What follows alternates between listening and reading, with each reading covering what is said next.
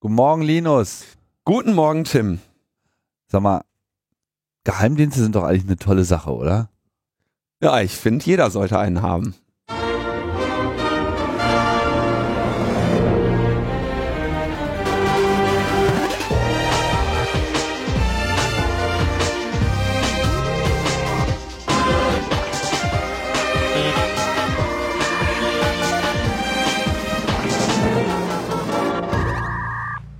Logbuch Netzpolitik Nummer 203 und nee, 3, nein, 36. 36, 236, schwierige Zahlen irgendwie. Ja. Hat sich das ausgedacht, das immer alles falsch rum auszusprechen.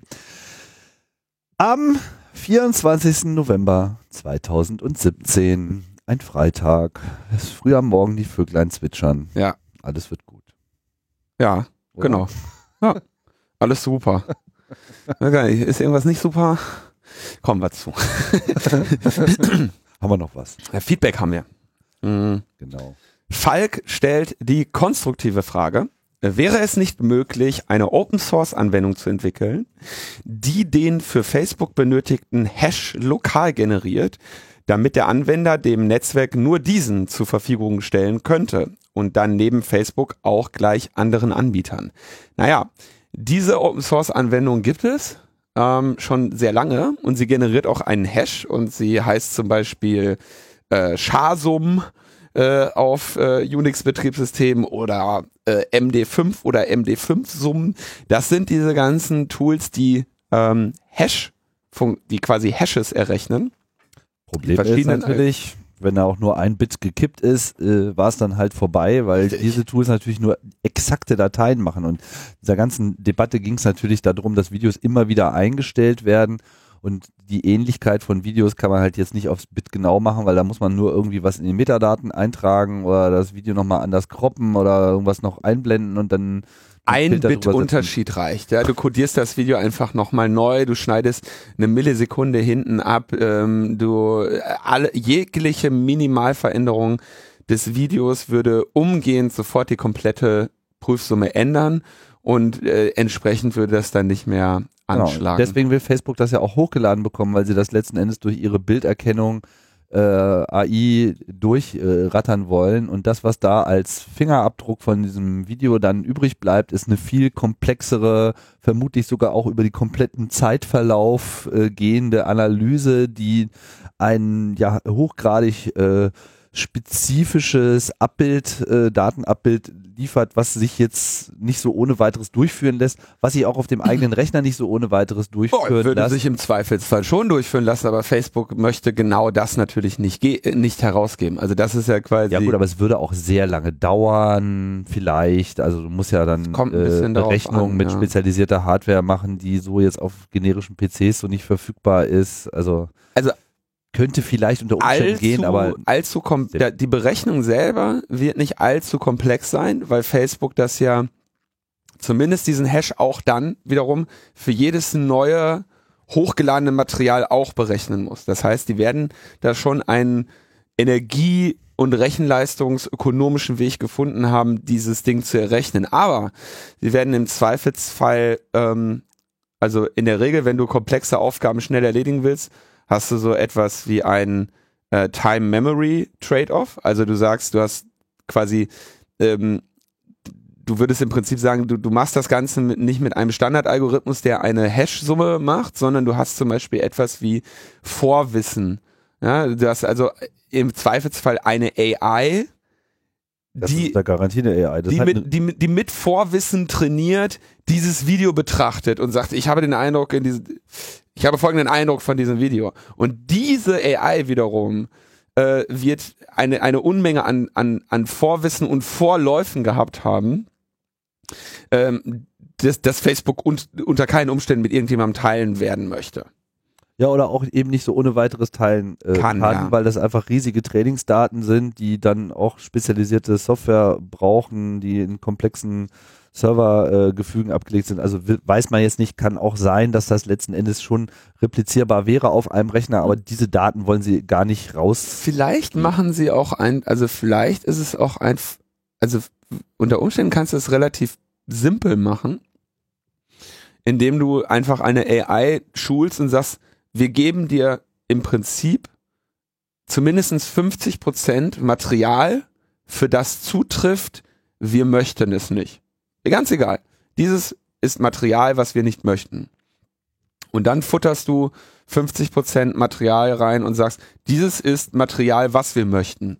Und das Ding soll am Ende einfach nur noch den Unterschied erkennen, ja. Und dann sagst du halt so, von dem Nutzer hochgeladenen ähm, Heimvideos ähm, sagst du dann, das ist ein Material, was wir unter gar keinen Umständen möchten und auch spezifisch dieses. Also bewerte das noch einmal in einem zweiten Bucket höher. Das heißt, du müsst, also du, diese Idee des Hashes ist da eben auch eine, also es wird wahrscheinlich nicht so sein, dass bei Facebook in irgendeiner Datenbank in irgendeiner Form eine bestimmte Zahl steht, äh, egal wie lang sie ist, die sagt, wenn am Ende das rauskommt, dann nicht. Sondern es wird eher so sein, dass die, dass die eine AI trainiert haben, die weiß, die alles Material kennt, was sie nicht möchte und versucht, das wiederzuerkennen. Und das ist eine andere Aufgabe als ähm, berechne den Hash einer Datei.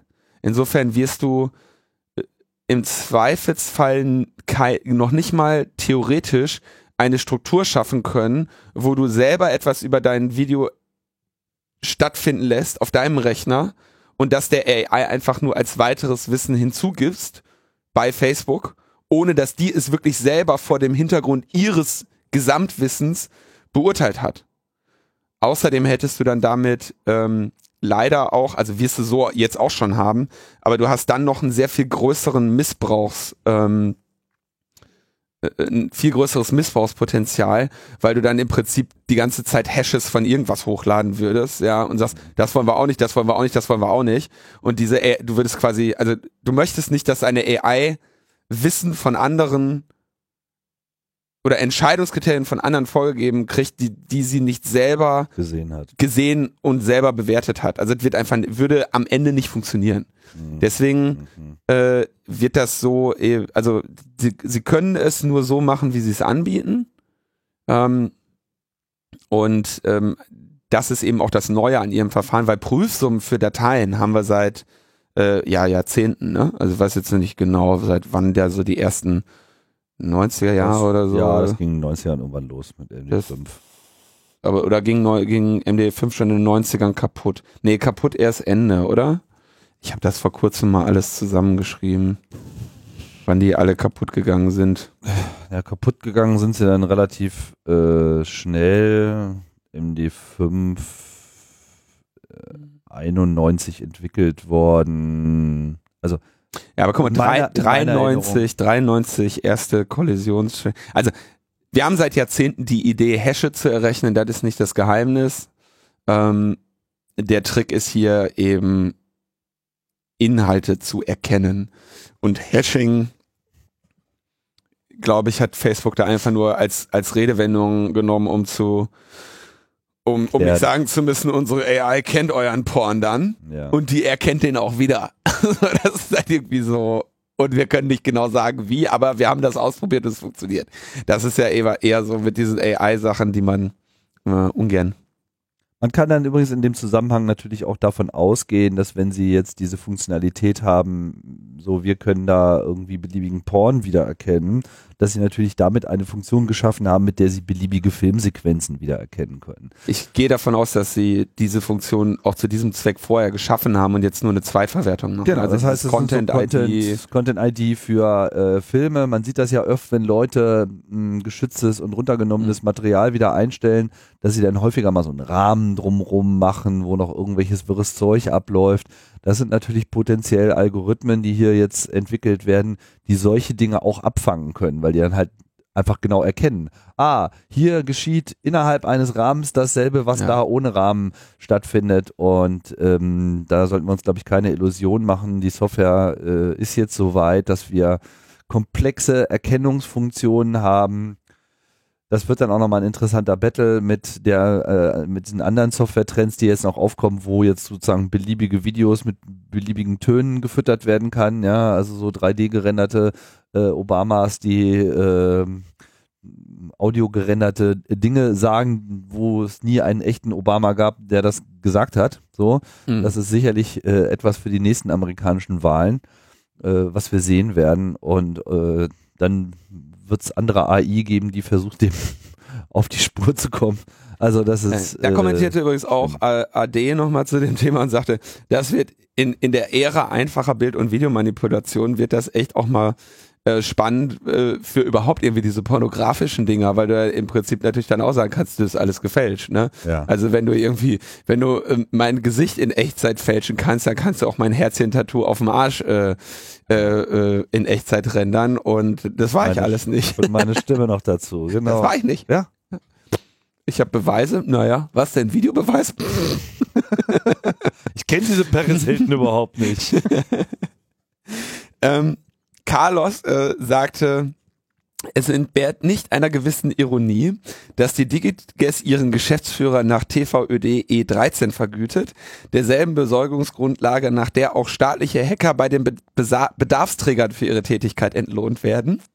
Äh, allerdings hat äh, kommentierte Robert, äh, man kann äh, auch die Angestellten in Klammern E nicht von den Beamten Klammer A äh, Besoldungsstufen direkt vergleichen, weil die Perks in den Sozialleistungen deutlich untersch unterschieden sind. Also äh, die ähm, die Benefits, wie, wie es glaube ich in den USA heißt, also Pension versus Rente, Krankenversicherung versus äh, Beihilfe und so.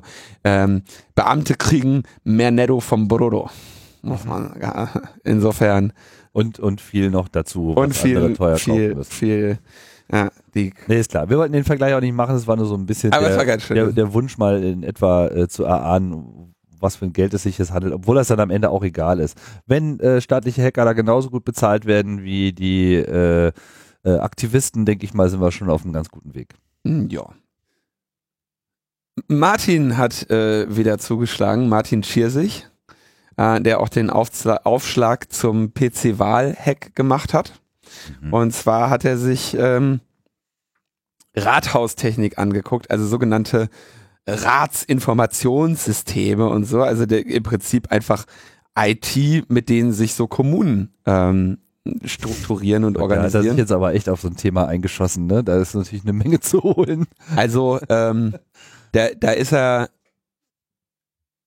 man sieht, er hat hier wieder, ähm, er veröffentlicht wieder mit äh, Kai Biermann und Zeit Online.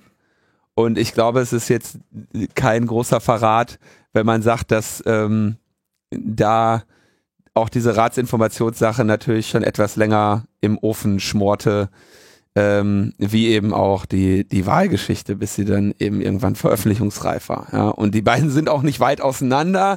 Insofern Rathäuser, vielleicht erkennt ihr, erkennt ihr irgendwie ein Pattern, äh, was da gerade stattfindet. Ähm, was ist so ein Ratsinformationssystem?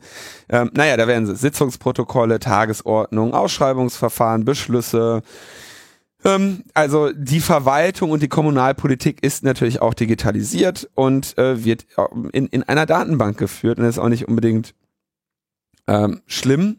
Schlimm ist, dass, dies, dass diese IT eben regelmäßig den gleichen, also das sind alles jetzt nichts Neues, ne?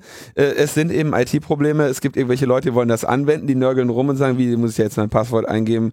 Äh, bei, bei Yahoo konnte ich das immer einfach runterladen, so ungefähr, ne? Muss irgendwie einfach sein, also werden äh, Sicherheitsvorkehrungen äh, mild gestaltet oder äh, finden gar nicht statt. Dann gibt's natürlich noch irgendwie ähm, neben fehl, äh, fehlerhafter Bedienung äh, auch ganz fehlerhafte Konfigurationen.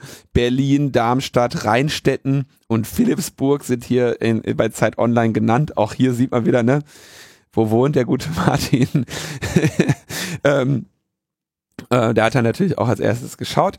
Ähm, er hat unter anderem irgendwie den, den Login von Brigitte Zypris dann eben übernehmen können, weil sie irgendwie das Standardpasswort gesetzt gelassen hat.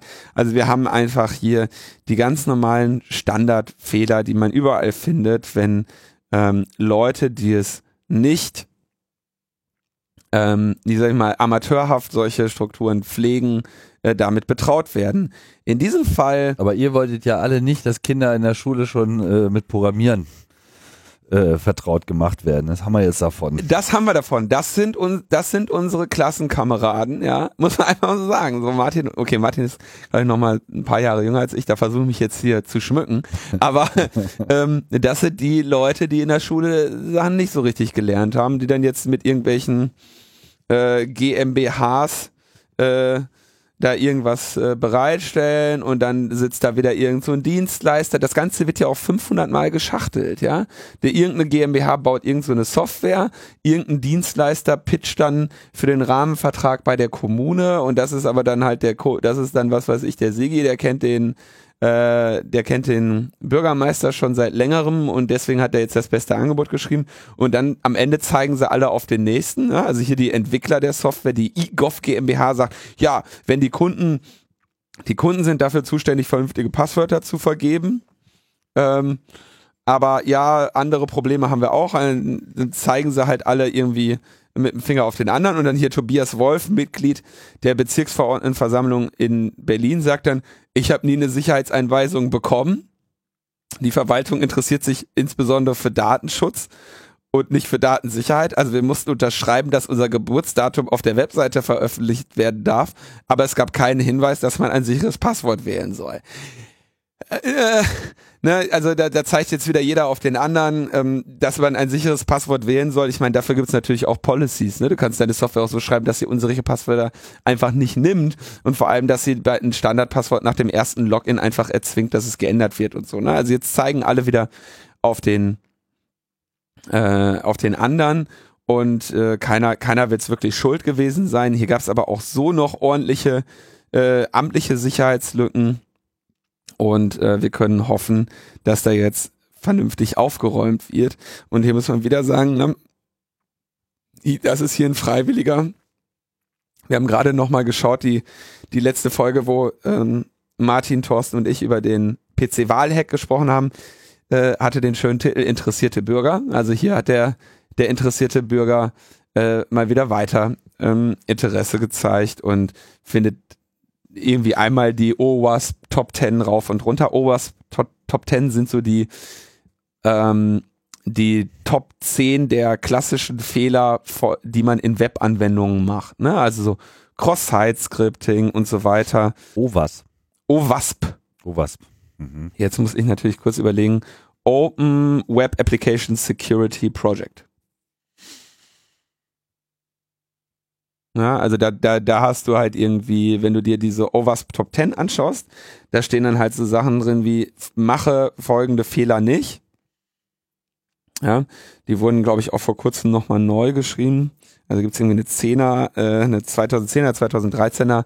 Aber da steht im Prinzip drin sowas wie, naja, äh, das, was du vom User kriegst, äh, musst du immer äh, nochmal sanitizen, dass das irgendwie äh, passt und ähm, welche Fehler es halt so gibt. Also Injection, kaputte Authentication, Cross-Site-Scripting, äh, unsichere direkte Referenzen auf Objekte, also sowas wie eine Datei, die eigentlich erst nach Login äh, gezeigt werden darf, darfst du natürlich nicht direkt verlinken, weil dann wäre sie auch ohnehin direkt zugreifbar und solche Dinge. Also hier haben wir einmal so eine schöne, eine schöne Sammlung an all diesen Fehlern und Bottom line ist, was ist es? Mal wieder Nischensoftware ja, Randgruppensoftware und äh, die, wo, wo äh, keine Sau jemals drauf geschaut hat, bis eben ähm, Martin halt mal gesagt hat, ach, wat, was gibt's denn hier? Ah, guck mal, Ratssitzung, interessant, lade ich mal runter.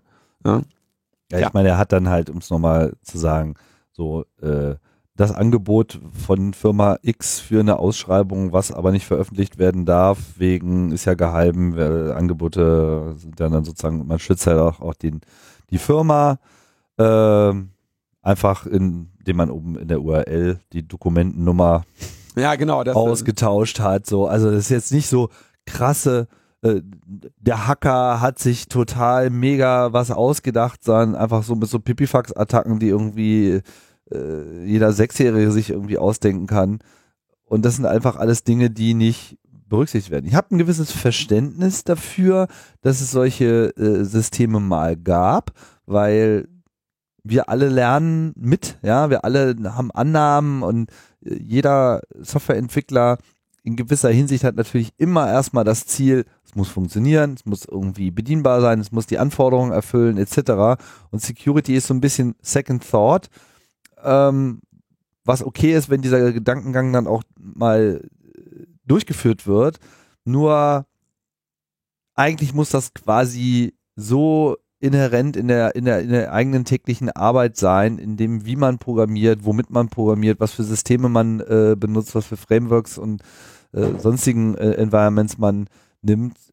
Das ist ein Trend, der jetzt stattfindet und der eigentlich nur mit besser ausgebildeten und äh, erfahreneren äh, Entwicklern zu leisten ist. Ja. Diese ganze Nischenbereich ist natürlich problematisch, weil du hast nicht so einen hohen Kundenkreis, dann ist auch nicht unbedingt die hohen Zahlen zu erzielen, etc. Naja, es, das ist aber auch nur eine halbe, ähm, eine halbe Rechtfertigung, weil ähm, es gibt eben in dieser Welt, weil man Fehler machen kann, gibt es die entsprechenden Guidelines, wie du etwas zu bauen hast. Ja, zum Beispiel wird den wenigsten Programmierern dazu geraten, sie mögen doch bitte ihre Applikation in C schreiben.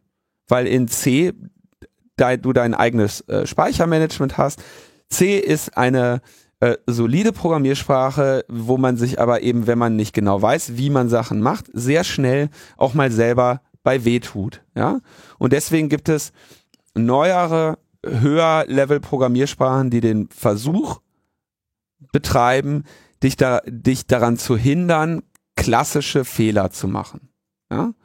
Oder sowas wie, wenn du, wenn du das erste, den ersten Treffer äh, googelst, wie du denn mit deiner PHP-Applikation auf ein auf eine MySQL-Datenbank zugreifst, dann hast du halt mit großer Wahrscheinlichkeit eine MySQL-Injection, wie hier auch gefunden wurde. Ja?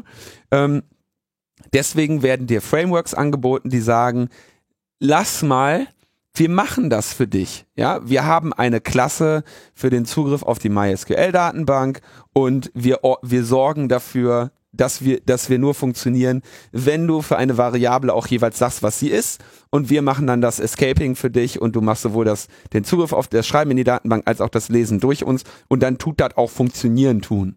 Ja? Und du, du schießt dir damit nicht ins Bein. Nur die musst du anwenden. Ja? Ein Beispiel hier, Thorsten, äh, Thorsten hat ja später äh, bei, bei der PC-Wahlgeschichte, hat äh, Thorsten ja noch einen Fix geschrieben. Das war ja dieser äh, Teil, den wir dann eine Woche später veröffentlicht haben mit, äh, weil es der Hersteller nicht hinkriegt, äh, CCC liefert den Patch. Ja? Das war die Anwendung von den Standard-Libraries, die, die er heute in einem, in einer modernen Umgebungsentwicklung wie .NET empfohlen und angeboten werden von Microsoft für das Key Management, für Verschlüsselung und so weiter. Er hat da jetzt nicht sel sich selber hingesetzt und hat gesagt, ich klöppe hier eine eigene Krypto, sondern er hat ein paar Zeilen geschrieben und hat gesagt, ich wende jetzt an, was eh da ist. Was da ist, was von den Augen der Welt geprüft wurde und was, äh, was eben solide ist, ja. PC-Wahl wiederum war halt irgendwie in Delphi geklöppelt. Natürlich mussten die da jeden Scheiß selber schreiben, weil diese, ich glaube, diese IDE, ich weiß nicht, ob es das überhaupt noch gibt, Delphi. Ja, ja. Ja, aber wird das noch, ja, also klar, das geht, das ist nicht tot zu kriegen, aber sitzt noch einer bei Borland und sagt hier neue, neues Delphi 95 oder sowas? Kann ich mir nicht vorstellen. Ja, ja, klar, das gibt's alles noch. Aber okay, gut, C ist ja auch nicht, also ich wollte jetzt auch nicht auf C. Es gibt eben Programmiersprachen, in denen ist es weniger wahrscheinlich, dass du dir in den Fuß schießt und es gibt äh, in jeder Programmiersprache Libraries, die dir dabei helfen, die klassischen Fehler nicht zu machen. Und den Unterschied musst du eben können. Und es gibt Ansprüche, die sich irgendwie so äh, Secure Development Lifecycle nennen und sowas alles, wo eben drin steht, wie du äh, zu agieren hast, wenn du, wenn du irgendwie Schaden von dir abwenden möchtest. Ja? Und da kann man sich dran halten oder eben nicht. Hier ist es eben nicht geschehen. Also so. es liegt nicht mehr bei Borland, sondern bei Embarcadero. Und wann ist die letzte Version von Delphi rausgekommen? 22. März 2017. Uiuiui. Ja, das geht alles nicht so schnell weg. Also das, äh, das wird benutzt. Ich meine, da sind Herrscharen von Programmierern mit ausgebildet worden, die können teilweise auch nichts äh, anderes und wollen auch nichts anderes und mhm. ganz Unternehmen. Okay, hätte ich, hätte ich tatsächlich nicht gedacht. Das ist, das ist das Problem. Ich meine, es, Kobol, ja, also äh, was in 70er Jahren irgendwie äh, der weltweite Standard war für Banken, wenn du heute, also wenn, wenn mich so ein junger Programmierer fragt, ne, mhm. was was soll ich lernen? was, was, soll, was, was soll ich lernen in meinem Leben, um irgendwie ähm, eine coole Sau zu sein, aber auch ein, äh, meinen Ausstand irgendwie zusammenzubekommen? Ja, dann sage ich, naja, also dann lernst du jetzt mal hier so Elixir und Phoenix und dann, dann, dann, dann bist du irgendwie auch schon mit einem Bein in der Zukunft, ja. Aber um die, die Kohle äh, zu verdienen, machst du erstmal einen Crashkurs Kobol. ja. Hau, haust du das einfach mal so richtig rein irgendwie. Ich meine, wenn so ein, so, so, so ein Teenager äh, ein halbes Jahr irgendwie in seinem Kinderzimmer äh, sitzt und sich irgendwie Kobol reinpfeift, dann weiß er das sowieso besser, ja. Dann so. müssen die alten Kobol-Rentner nicht mehr. Ja, äh, ich meine, da, da, da, sitzen jetzt irgendwie Leute, die sie aus der Rente geholt haben. Das war ja schon beim, beim Jahr 2000 Problem, das Ding, dass die Leute dann quasi so wie in so, so einem schlechten Spielfilm, ne, so, so die alte Crew muss wieder zusammenkommen, weißt du? die so am, am Sterbebett muss. Aus dem Altersheim haben sie die irgendwie rausgerollt. So, so, ja, hör mal, wir müssen irgendwie das internationale Bankensystem vor dem Zusammenbruch retten. So, aber irgendwann sterben die natürlich alle weg. Und wenn du heute irgendwie als pfiffiger äh, Programmierer da ankommst und sagst, ja, ich habe mir das mal genau angeschaut, Kobol irgendwie, ich habe jetzt hier auch alle Dialekte drauf, ich habe da irgendwie meine Testprogramme gemacht, da kriegst du deinen Stundensatz, da kannst du von träumen irgendwie im äh, freien Startup-Business. Äh, hm. Dann machst du die Scheiße irgendwie fünf Jahre. Ja. Und dann schreibst du halt einfach in einer vernünftigen Programmiersprache nochmal neu und bist Milliardär. Ja, genau. Oder, oder setzt dich dann halt erstmal auf deine Insel irgendwie, die du mittlerweile gekauft hast und kannst irgendwie die geilen Sachen machen. Lernst eine schöne Programmiersprache. Ja, erfindest eine schöne Programmiersprache. Es gibt ja so wenige. Oder sowas. Oder ein paar Standards, da haben wir auch noch nicht genug. Schöne an Standards ist ja, es gibt schön so viele zum Aussuchen. Okay. Ähm, dann haben wir, ah ja, Uber. oh, Uber. Ich erinnere mich noch, ähm, als wir hier das erste Mal über, über Sharing Economy und so gesprochen haben, da gab's ja, das war wieder so eine von den Folgen, wo dann äh, äh, die Beschwerde kommt, äh, oder nicht die Beschwerde, wo die Anmerkung kommt, ey, ich erkenne jetzt hier nicht den, die netzpolitische Relevanz. Ähm, vielleicht ist aber inzwischen bei diesem Sharing Economy Thema dann doch inzwischen mal die gesellschaftliche Relevanz durchgebrochen. Uber ein skandalgebeuteltes Unternehmen ähm, mit einem ohnehin wenig sozialen Geschäftsmodell äh, und einem äh, CEO, der ja auch immer wieder wegen äh, schweren äh, sozialen Entgleisungen äh, vor verschiedenen äh, Kritik, Kritiken steht. Ich glaube, der ist jetzt eh gerade. Den, den, haben sie jetzt den haben sie ja, dessen haben sie sich entledigt. Ne? Der ist irgendwie ja. jetzt in Urlaub gegangen oder so. Ähm, 2016 haben Hacker von 57 Millionen Fahrgästen ähm, und Fahrern bei Uber die Daten gezockt. Ja? Uber hat nichts dazu gesagt, sondern hat ähm, hat die Öffentlichkeit jetzt irgendwie erst diese Woche informiert. Aber sie haben den Hackern 100.000 Dollar bezahlt, damit sie die gestohlenen Daten doch bitte vernichten. So, das ist irgendwie. Ich frage mich, wie bescheuert bist du denn, wenn jemand dir sagt, ey, ich habe diese Daten, ne? Dann kann er das ja auch beweisen, dass er die hat, ne? Sagt, hier, guck mal, ich hab, ich schick dir mal, so sag mal, sag mal einen Buchstaben. Ich schick dir mal 100.000 Daten. Da, so dann, da, wenn jemand dir so ein solches Angebot macht, dann weißt du, der hat die Daten wirklich. Mhm. Ja? Und wenn er dann sagt, jetzt hätte ich gerne 100.000 Dollar, ne? Und du sagst, yo, hier hast du die, aber dann, dann musst du die auch löschen, ne? Und er sagt dann, yo, habe ich gemacht. Und dann sagst du, Beweis mal, ne? Und dann sagt er, ja, ich, jetzt, ich kann dir nichts schicken, ich habe dir gelöscht. So, ne? Wie, wie blöd bist du denn? Ja, dass du, also es mir ist, mir ist äh, ganz, wenn ich hier mit Leuten über Ransomware rede, ne, dann wird mir immer, dann, dann merke ich, dass die Leute teilweise einfache Konzepte der Erpressung nicht verstehen. Ja, bei einem, bei einem, also ich meine, Erpressung, Basiswissen, ja, dazu gehört, ähm, wenn jemand, wenn du jemandem etwas wegnimmst, ja, und verlangst Geld dafür, es ihm wiederzugeben, ja, wie zum Beispiel einen Menschen, Entführung, ne, dann kannst du, das ist ein Deal, auf den kann man eingehen, ne? Und dann sagst du, wie bei deinen Daten, ne? Wenn jetzt, äh, wenn, wenn, wenn, ein, wenn ihr jemals Opfer eines Erpressungstrojaners seid, der behauptet, er würde euch Daten wiederherstellen, was ist das erste, was ihr macht? Ihr fragt, kannst du bitte beweisen, dass du in der Lage bist, die Dateien wiederherzustellen? Stell mir mal bitte eine Datei wieder her. Wenn du die dann bekommen hast, dann weißt du alles klar. Ne? Wie beim Menschen, wenn der Mensch entführt wird, dann sagst du, okay, beweise, dass du den Mensch hast. Ja, dann wird dir ein kleiner C geschickt mit Nagellack. Und dann äh, hast du wohl Dick, Big Lebowski gesehen, oder nicht? Hättest du jetzt nicht irgendwas mit einmal einen Satz am Telefon sagen? Ich, ich hab, ich wollte, ich wollte jetzt. Mann, ey, wenn ihr, wenn, also Big Lebowski Basiswissen, muss ja, ich das jetzt, okay, alles nein, klar. Ist schon okay. So, dann, ich kann dir einen C besorgen. Mit Nagellack. Ja, ja. Weiter.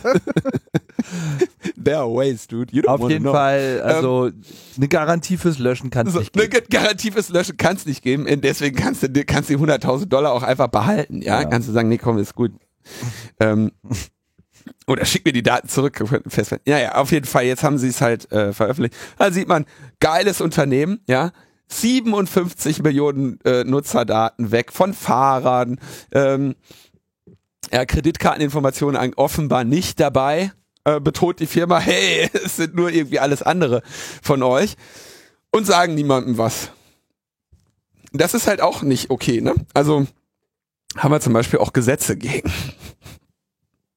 In Deutschland, ne? Musst du, musst du Bescheid sagen. Und das ist auch richtig und wichtig so. Also ja, geil. Geil Uber. Ah, Toll. Toll, solche. Also es ist einfach. Da, da, da, ich Ja. meine, natürlich ist das eine Katastroph Katastrophenmeldung, die du nicht äh, in der Presse lesen möchtest, dass deine Daten verloren gegangen sind. Ja?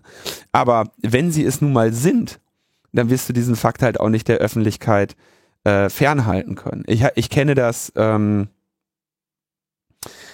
äh, auch aus der äh, beruflichen Praxis, dass Menschen immer mal wieder geneigt sind, ähm, so Ver Sicherheitsrisiken der vergangenen Zeit oder ähm, unter Umständen sogar äh, Data Breaches verheimlichen zu wollen. Ja, also es ist halt irgendwie, ist es, das ist moralisch nicht in Ordnung. Und wenn wenn man Scheiße gebaut hat, muss man dummerweise dafür gerade stehen. Ist auch einfach aus Businessgründen äh, problematisch, weil wenn dann halt später genau das rauskommt, dass du es wusstest und es nicht gesagt hast, dann glaubt dir halt danach sowieso keiner mehr. ja gut, aber das hat sich Uber jetzt halt, also das war für Uber jetzt auch kein Drohszenario mehr, ne? Wenn, Ja, wenn der Ruf ist eh ruiniert. der Ruf so, ist ne? egal, ne? Also der, ja. Trotzdem gibt's den noch. Ja. Naja, also sowas wie Uber kriegst du nur weg, indem du es verbietest. Geht halt nicht anders. Hm. Naja. Ja, Ver Verbote stehen auch in den USA jetzt äh, wieder an, nämlich die durch so sinnhaftes äh, Gesamtauftreten auffallende Trump-Regierung bestückt ja auch die Behörden in zunehmendem Maße mit Loonies, die äh, ohne rot zu werden sagen können, dass Trump ein guter Präsident ist und dabei äh, eine Agenda durchfechten, die auf den ersten Blick total absurd erscheint, aber dann trotz alledem durchgezogen wird. Wir haben das schon gesehen bei der EPA, bei der Environmental Protection Agency, die sich eigentlich auch gleich mal umbenennen kann, weil eigentlich alle Maßnahmen, die sie in letzter Zeit äh, ergriffen hat, nicht wirklich zum Schutz der, äh, Umge der Umwelt äh, geeignet sind, sondern ganz im Gegenteil. Da werden Pipelines wieder genehmigt und Ölbohrungen und keine Ahnung, Verbote von gefährlichen Stoffen in Produkten werden wieder zurückgenommen und so weiter und so weiter und so weiter. Turns out, jetzt geht das Ganze halt auch gegen das Internet und die FCC, die Behörde, die halt für die ganze Regulierung des äh, Telekommunikationsbereichs in den USA zuständig ist, die wir hier auch schon öfter angesprochen haben, hat jetzt irgendwie auch einen neuen Chef bekommen und der ist natürlich auch komplett auf Linie. Und jetzt geht's gegen die Netzneutralität. Wir, ja, und vor allem, man darf nicht vergessen, Netzneutralität in den USA haben wir erst seit 2015. Ne? Das war diese lange, äh, diese lange Sache, dass die FCC dann äh, irgendwie endlich gesagt hat, okay, wir regulieren hier äh, die Netzneutralität. Dann wurde äh, Ewigkeiten dagegen geklagt von allen, weil sie gesagt haben, die FCC darf das gar nicht und so. Dann war der das Ding irgendwann endlich ausge, äh, ausgesessen und es wurde dann ähm, den Providern untersagt, ähm, Dienste im Internetverkehr zu bevorzugen, wenn diese dafür bezahlen, nicht zahlende Dienste auszubremsen äh, oder sogar zu blockieren. Ähm, begrenzt war das Ganze immer mit ähm, ähm, willkürlich, ne? Also der, das war immer so, sie dürfen nicht willkürlich das machen, sie dürfen nicht willkürlich das machen. Natürlich dürf, äh, konnten man, äh, haben sie Sperrverfügung oder sowas noch drin gelassen, gab da immer noch einige Probleme oder einige ähm, Umwege, aber die, die USA hatten eine halbwegs ordentliche Netzneutralitätsregulierung. Ja, das war ein großer Erfolg, ähm, der auch mit einem riesigen ähm, Aufstand der Zivilgesellschaft er erreicht wurde. Und ohne den es wahrscheinlich auch in der Debatte in Europa nicht wirklich vorangegangen wäre. Genau, denn das, also wenn die, wenn die Netzneutralität in den USA fällt, dann brauchst du auch in Deutschland nicht mehr darüber zu diskutieren ähm, weil dann ist es einfach der de facto Standard. Dann hilft das auch nicht, dass du Netzneutralität genießt, wenn du irgendwie auf web.de zugreifst oder sowas. Ne? Ähm, der ähm, jetzige Chef der FCC, Ajit Pai, ähm, war damals schon ein entschiedener Gegner der Netzneutralität. Ja, und den hat Trump dann jetzt irgendwie genommen hat gesagt, jo, hier, machen wir. Und ähm, Ankündigung ist jetzt am 14. Dezember wird äh, die wird die FCC eine ähm, wie nennt man das denn eine Be eine Behördenverfügung ähm, verfügen, die den Titel trägt Restoring Internet Freedom Order, also die Anordnung zur Wiederherstellung der Freiheit im Internet. George Orwell ähm, lässt grüßen. Lässt, sendet fröhliche Grüße genau. Krieg ist Frieden. Ignoranz ist Stärke. Ja, Internetfreiheit. Ja. Ja, jetzt wollen sie das zurücknehmen. Entsprechend gehen natürlich alle, die auch vor zwei Jahren schon für die Netzneutralität gekämpft haben, auf die Barrikaden. Äh, IFF ist glaube ich, äh, IFF rollt. schon voll am äh, Start. Und ich meine, man muss ja auch sagen, so viel jetzt auch schon an kritischen Entscheidungen zurückgenommen wurde. Im Wesentlichen handelt es sich ja auch um ein fortwährendes Rollback. Also man, die Trump-Administration denkt sich ja eigentlich auch kaum irgendwas Neues aus, sondern es wird sozusagen im Wesentlichen darauf fokussiert, dass all das, was äh, erkämpft wurde in den letzten Jahren an sinnvollen Regelungen, äh, möglichst schnell wieder zurückgenommen wird. Trump-Administration ist irgendwie einfach so vorwärts in die Vergangenheit. Genau, volles Programm.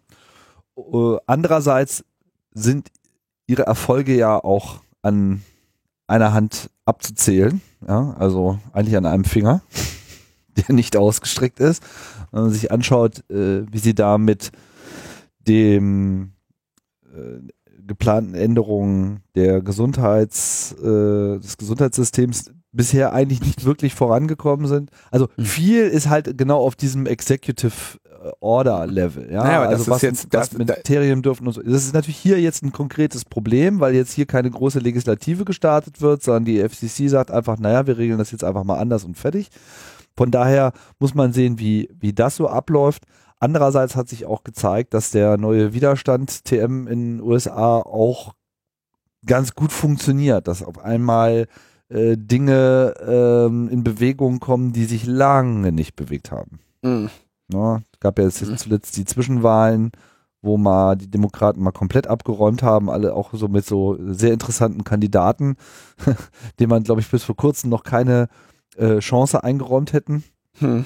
Bis hin zu ne, transsexuellen Personen etc. Ja, das, da, da, ist da ist schon was in Bewegung. Es wird sicherlich noch eine Menge äh, dauern. Hier kann jetzt erstmal nur der Widerstand in den USA helfen und da kann man jetzt eigentlich nur die Daumen drücken, dass, äh, dass das Thema auch Welle bekommt, zumal ja die USA gerade äh, komplett untergehen in dieser ganzen äh, Diskussion von Missbrauchsskandalen, Sexismus, äh, entsprechend schlechtem Behal Verhalten. Diskussion, die sicherlich auch überfällig war und die auch in der Beharrlichkeit, der sich das äh, in den letzten Wochen dort in den Medien gehalten hat, beeindruckend ist. Nur äh, dann drohen natürlich genau solche Sachen äh, unterzugehen, weil wer, wer redet schon über irgendwie die Anordnung von Bits auf Kabeln, wenn äh, es um so hohe moralische Dinge geht. Ja. Also wir haben ähm, auf jeden Fall Save the Internet und Battle for the Net und irgendwie ähm, auf vielen Blogs kann man jetzt irgendwie, wenn man da drauf kommt, da kommt schon der Countdown, irgendwie noch 19 Tage, 10 Stunden Zeit. Sie bedienen sich hier der äh, Methoden, die wir eben auch hier äh, aus, aus Europa kennen mit äh, du kannst an den an deinen Kongressabgeordneten schreiben, du kannst ihn anrufen, äh, du kannst hier eine Petition mitzeichnen und jetzt müssen wir halt mal irgendwie äh, und es gibt äh, hier eine Liste an Demonstrationen, wo du teilnehmen kannst und so. Also da oh krass, da siehst du jetzt, die haben schon 500.084 584.750. Jetzt wollte ich auch schon ähm, äh, falsch zählen. Äh, Anrufe dort, dorthin äh, äh, geschickt und so. Und das, also das wird jetzt irgendwie gedreht. Ja. Boingboing.net ist eine der Top-Seiten mit 686 und so weiter. Äh, das ist schön. Die Gamification, Gamifying hier auch den diesen äh, Protest. Ähm, das ist gut und ordentlich. John Oliver hat ja auch seinen äh, sehr wichtigen äh, Teil dazu. Es gibt ordentliche Videos. Also das, das ist, ist auch schön zu sehen. Kann man gut mal abgucken, wie ähm, man das äh, gestaltet. Julia Reda äh, mit ihrer Argumentation, Bernie Sanders. Ähm, naja, also da, da geht's rund und äh, es ist natürlich bitterlich, dass ähm, es ist bitter, dass, weil das war eigentlich etwas, was halt mal gewonnen war. Ja. Und ähm, naja, so ist das, wenn die Trump-Administration Volldampf voraus in die Vergangenheit möchte. Ja. Dann wird das eben wird an der wird an der Uhr gedreht. Ja. ja, also man kann den US-Amerikanern den aufgeklärten. Kannst du mal noch ganz kurz runterscrollen? Da steht nämlich ein Punkt, den ich auch nicht so ganz verstanden habe. Da steht, warum müssen wir uns an den Kongress wenden? Weil der äh, Ah, la, la, la, la, la, la. Da war irgendwo die Frage. Warum Kongress? Und ja, warum Kongress? Now we must convince. So, na, na, na. Der Kongress kann die FCC stoppen. Ja, genau. Also die, ähm, es soll von der, äh, vom, vom, Kong, vom, von der FCC kommen, aber der Kongress hat eben die Möglichkeit, da äh, das zu overrulen und die zu stoppen. Das wäre eben jetzt sehr schön wenn das passieren würde. Tja. Nicht sonderlich wahrscheinlich, aber man kann es ja mal probieren. Ja. Interessant, interessant dabei ist, aber natürlich, und gerade in, in solchen Zeiten muss man ja mal überlegen, dass wer, wer marktliberal ist, also wer ernsthaft marktliberal ist, der muss für Netzneutralität sein. Ja. Und nicht dagegen. Also Netzneutralität ist ein Prinzip, das den Wettbewerb stärkt. Und wer sagt hier keine, ähm, keine Beschränkungen des Marktes, keine Kaputtregulation des Marktes, der muss genau in diesem Fall sagen, Netzneutralität. Wir wollen Netzneutralität, damit der Markt äh, heile bleibt. Leider, wenn man sich mal anschaut, wo sind denn unsere ganzen Marktliberalen? Wo kommt die marktliberale Argumentation her? Von riesigen Monopolen komisch, dass die dir einen von Markt, von Freiheit und Regulationsfreiheit des Marktes erzählen und am Ende noch die, die Frechheit besitzen, sowas dann Internetfreiheit zu nennen. Also, das ist so eine, da fällt mir auch gar nichts dazu ein. Da kannst du ja nur drüber lachen. Ja, das aber das einzige, funktioniert. Die, die einzige Freiheit, die da freigeschaltet wird, ist die Freiheit zum Bescheißen. Ja, ach guck mal, die Demos, da, da sind sie wieder, die Linken. Die, die demonstrieren gegen die Freiheit. Das war ja wieder klar. Hm. Das war ja wieder klar, dass sie gegen die Freiheit äh, demonstrieren hier. Wir wollen hier Internetfreiheit machen, die sind dagegen, die Stalinisten. Unglaublich. Tja, also schön, können wir mal, haben wir mal wieder Netzneutralität als Thema. Hatten wir ja einige Zeit nicht in Logbuch Netzpolitik. Ja, schön, dass wir mal wieder drüber sprechen dürfen. Ja, manchmal hat man ja Angst, als würden hier die Themen ausgehen. Naja. So, das Internet ist natürlich auch in Deutschland ein Thema. Ähm, Interessant ist, wie, wie, wie reguliert sich denn der freie Markt, Tim? geht so. Über Angebot und Nachfrage reguliert er sich eigentlich, ne? Ja, also meine Nachfrage ist vorhanden, aber die Angebote, die sind noch so ein bisschen Also mangelhaft. es gibt hier ein ganz klares Ungleichgewicht zwischen, Ich, äh, bin, zwischen Tims Nachfrage und dem Angebot. ja, ich bin, naja, es hat sich ja gerade äh, gebessert äh, in dieser Woche, wie sich äh, herausgestellt hat. Also Mhm. nicht, dass mir die Telekom selber Bescheid gesagt hätte, dass sie mir jetzt hier irgendwie mehr Internet geben können. Nein, das muss man dann selber rausfinden. Äh, immerhin, so, ne? Ich meine, wäre ja mal nett, wenn, wenn man es äh, auch gesagt bekommen würde. Ist, äh, naja, mal gucken, was dabei rauskommt. Ist noch nicht so ganz klar, was hier geht, aber auf jeden Fall könnten die Uploads demnächst äh, etwas schneller stattfinden, was für mich sehr gut ist. Ja. Weil das mein Business befördert. Ja, das gibt Was mir, ist mit den kleinen und mittelständischen Prittlaffs? ja eben, ich meine, das gibt mir mehr Zeit, mich um die Kinder zu kümmern und so Mhm. weiter. Das ist dann gut für ihre Bildung, damit ist es gut für Deutschland. Und die Kinder können sich schneller bilden beim Runterladen. Ja, doch schneller ihre Tutorials hochladen. äh, interessantes Gespräch, was da stattfand mit den Kabelnetzbetreibern. Und zwar ähm, der Thema, ähm, wie sieht es denn aus im, im Internetmarkt, der durch Kabelnetz betrieben wird? Also Kabelnetz, quasi diese Koaxialkabel, über die früher oder wahrscheinlich heute immer noch der Fernsehen zu den Leuten kommt. Ne? Die schaffen es ja auch darüber, Internet zu blasen. Und zwar mit einem Standard, der sich DOCSIS nennt.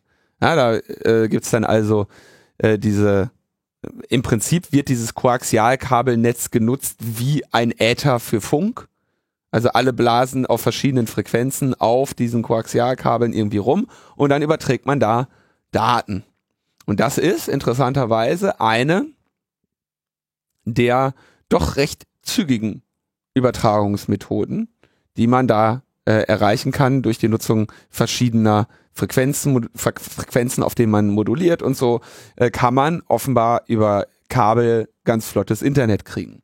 Zeichnet sich in Deutschland auch dadurch aus durch eine sehr hohe Diskrepanz zwischen dem, was du als Downlink und als Uplink hast. Aber das ist ja überall so äh, äh, dummerweise, be beklagenswerterweise äh, in unserem in so unserer Konsumentenwelt des Internets, dass äh, wir mehr Downlink bekommen als Uplink. Und jetzt wurde mit diesen Kabelnetzbetreibern darüber gesprochen, wurde so gesagt, hör mal, ihr habt doch hier Do DOCSIS 3.1 und so, ne? Was, was könntet ihr denn jetzt hier so mal über euer Kabelnetz prügeln heutzutage? Und dann sagen die Kabelnetzbetreiber einerseits, ja, hier die Telekom darf, soll nicht Vectoring machen, weil Verletzung der Freiheit des Marktes und außerdem irgendwie nicht gut, die sollen lieber Glas und so weiter und wir sind ja eh viel schneller. Und dann werden sie gefragt, ja, warum, warum macht ihr das denn nicht? Und dann sagt Frank Posnanski, Finanzvorstand von Telekolumbus, äh, bei einem Pressegespräch am 21. November in Berlin, wir könnten mit DOCSIS 3.0 jetzt schon mehr liefern, als wir tun. Wir könnten jetzt schon 800 Mbit anbieten, will aber keiner haben. Datenraten von 1 Gigabit würden sowieso nur die Nerds nehmen und dann ist Feierabend. Er würde jetzt eher meinen, man wartet mal noch fünf Jahre, dann wird es da nämlich eine andere Nachfrage geben, dann wollen das alle haben und dann ist man auch bereit, die Zukunftstechnologie, die man jetzt schon hat, Auch anzubieten. auch anzuschalten. Wir bieten jetzt schon sehr viel höhere Datenraten als Vectoring. Es geht aber darum, wörtlich, es geht aber um eine marktgerechte Bepreisung. Das ist ein schönes Wort. Das, und das ist, das ist auf so viele Weisen, ähm, auf so viele Weisen interessant. Ja? Sagt Was, also, er, was er sagt ist, wir wollen das Maximale rausholen, was rauszuholen wir, ist. wir müssen die Kuh, wir müssen die Kuh genau so melken, dass wir das meiste Geld damit verdienen. Also der, muss man, der sagt, wir haben eine Technologie, wir können sie einsetzen, wir können problemlos 1 Gigabit down und 100 Mbit up anbieten. Full Duplex würden wir sogar auch noch machen mit DOCSIS 3.1, das dauert aber noch so ein bisschen. Full Duplex heißt dann wohl, du hast in, also in beide Richtungen volle, volle Blasrichtung. Ähm, aber wir machen das nicht, weil der Markt gerade auf einem Stand ist, dass wir den zu sehr revolutionieren würden. Das heißt, deren Erwägung ist, wenn wir den Leuten jetzt gerade 100 Mbit verkaufen können, für, was kostet so ein Kabelanschluss? Was ist 40 Euro? 50? Weiß ja, nicht, so in, der in, den, in dem DSL-Tarifbereich bieten sie etwas mehr an, sind damit halt konkurrenzfähig. Ja. Ist ja auch.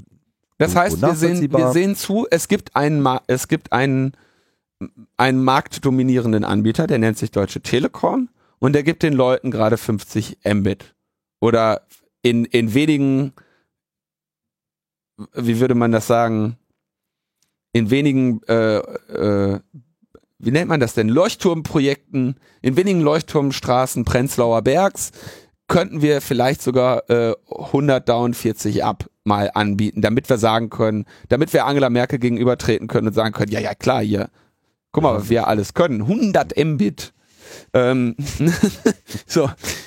Und dann gibt es einen weiteren Marktanbieter, der mit komplett anderen Technologie da sitzt und sagt, naja, warte mal, wenn wenn der Standard in diesem Lande gerade irgendwo noch unterhalb von 50 Mbit im Schnitt liegt, wieso sollte ich dann hier das Fass aufmachen und den Leuten mehr anbieten,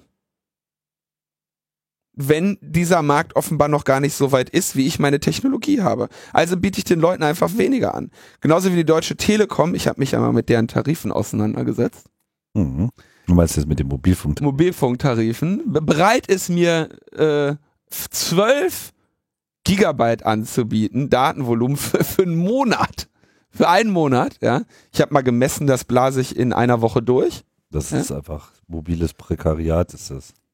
Und sich sagen so, naja, solange wir, die, solange wir unsere Leute mit irgendwie, sagen wir mal, so einem Bruttopreis von, was, was weiß ich, was das kostet, 90 Euro oder sowas, solange wir den Leuten, solange die Leute uns 90 Euro für oder vielleicht sind er auch nur 70, ich weiß es nicht. Solange die Leute uns echt festliche, festliche Kohle für 12 Gigabyte bezahlen, wieso sollten wir denen denn mehr anbieten?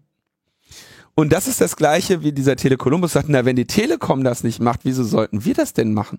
Wir machen doch nicht hier den Markt kaputt. Und das ist, das ist, was marktgerechte Bepreisung bedeutet. Er sagt einfach, wir haben das, aber der Markt ist offenbar noch nicht bereit dafür, weil die Leute zahlen jetzt noch so viel Geld für Schrott, dass wir den lieber Schrott verkaufen als, als, als moderne Technologie.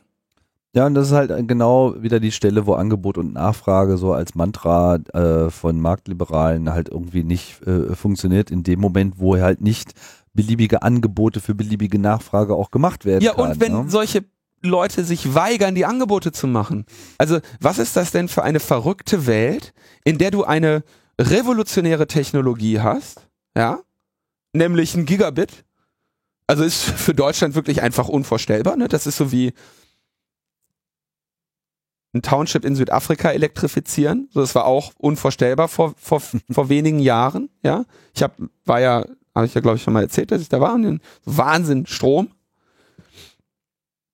Und du sagst, naja, wieso sollte ich denen das anbieten? Dafür ist der Markt doch offenbar gar nicht reif. Stell dir mal vor, Steve Jobs hätte gesagt, naja, also entschuldige mal bitte für das iPhone, äh, solange, solange Nokia den Leuten noch irgendwie diese Klickdinger verkaufen kann, baue ich doch lieber auch ein Klickding. Der Markt ist doch offensichtlich noch gar nicht reif. Das kaufen doch nur irgendwie Nerds, wenn ich jetzt hier ein iPhone auf diesen Markt werfe. Das ist es, warum wir keine schönen Sachen haben können. Ja. Ja, und vor allem haben wir halt auch, auch bei den Kabelanbietern natürlich ein ähnliches Problem äh, wie auch auf der DSL-Seite. Also während halt das ganze Last Mile Kupfer im, de facto im Besitz der Deutschen Telekom ist, sind natürlich auch die Koaxial Kupferkabel äh, im Fernsehbereich auch im Besitz jeweils eines Versorgungsanbieters im Wesentlichen, also wirst in den allermeisten Gegenden nicht sehr viel konkurrierende äh, Netze finden oder zumindest auch Ja. in einem Haus hast du dann halt entweder den einen oder den anderen. Ja, also hier in diesem Haus zum Beispiel gäbe es auch noch die Möglichkeit, da irgendwie über so Prima.com irgendwie sich Kabelfernsehen zu holen. Meistens schließen ja dann auch die Hausbetreiber dann mit diesen Unternehmen auch so Deals ab. So, ja, ihr schließt hier mal alle an und ihr macht da mal so ein Grundangebot und dafür seid ihr dann aber auch exklusiv so und der äh, Telekom-Kabelanschluss ist halt äh, im Haus, da hängt halt an, an der Kellerwand verwaist rum. Ähm, das ist natürlich bekloppt. Das ist erstmal schon mal bekloppt, dass da zwei Kabel ankommen und nur eins davon wird betrieben, das andere liegt brach. Und es ist vor allem auch bekloppt, dass dann eben über dieses eine Kabel, und wir reden ja hier von einer physikalischen Infrastruktur, die äh, gebaut werden muss, gewartet werden muss, äh, ja, wo Straßen für aufgerissen werden müssen, vom Preis mal der Kabel mal ganz abgesehen. Äh, und es eigentlich albern ist, dass das eben auch exklusiv nur einem Anbieter zur Verfügung steht. Also die Trennung zwischen, ich biete dir eine Dienstleistung an, nämlich Internetzugang, und ich biete diesen Dienstleister die Dienstleistung der Verbreitung äh, der Signale an, dass wir das halt nicht haben, das ist das, das Haupthemmnis. Und das zeigt sich im Kabelnetzbereich genauso wie im DSL-Bereich. Auch im Mobilfunk haben wir das. Ja. Weil wir im Prinzip nur drei Anbieter haben, die quasi den Zugriff auf Frequenzen haben, sinnloserweise auch noch nicht mal miteinander kooperieren dürfen. Das heißt, sie sind rechtlich noch nicht mal in der Lage, an irgendwelchen entlegenen Orten ihre Kapazitäten mal zusammenzuwerfen, sondern jeder muss seine eigenen Dinger da aufbauen, auch wenn vielleicht nur einer von den dreien benutzt wird. Kein Wunder, dass sich das halt alles nicht lohnt. Also wir drehen uns da in Deutschland einfach äh, im Kreis und solche Bemerkungen von Herrn Posnanski dokumentieren das einfach auf die wunderschöne, wunderschöne Art und Weise. Das ist halt, also, der, genau, das demonstriert, das demonstriert, warum das falsch ist, weil du niemals davon, also in, in keinem anderen Bereich sagt ein Unternehmen, oh, oh, das, was wir hier haben, ist viel zu revolutionär für den Markt. Da müssen wir jetzt aber mal ganz schnell die Entwicklung ausbremsen. Ne, Äh, doch, also, die, die uns vergasen mit den Autos, die machen das auch. Ja, Moment, also ich würde mal jetzt ein anderes, also das ist insofern ja absolut nachvollziehbar. Also warum solltest du ein vergleichbares Produkt auf dem Markt ist, sehr viel günstiger anbieten als dein Mitbewerber? Natürlich richtest du dich danach. Ja, ist ja ganz klar. Dann biete Aber- es aber doch wenigstens an.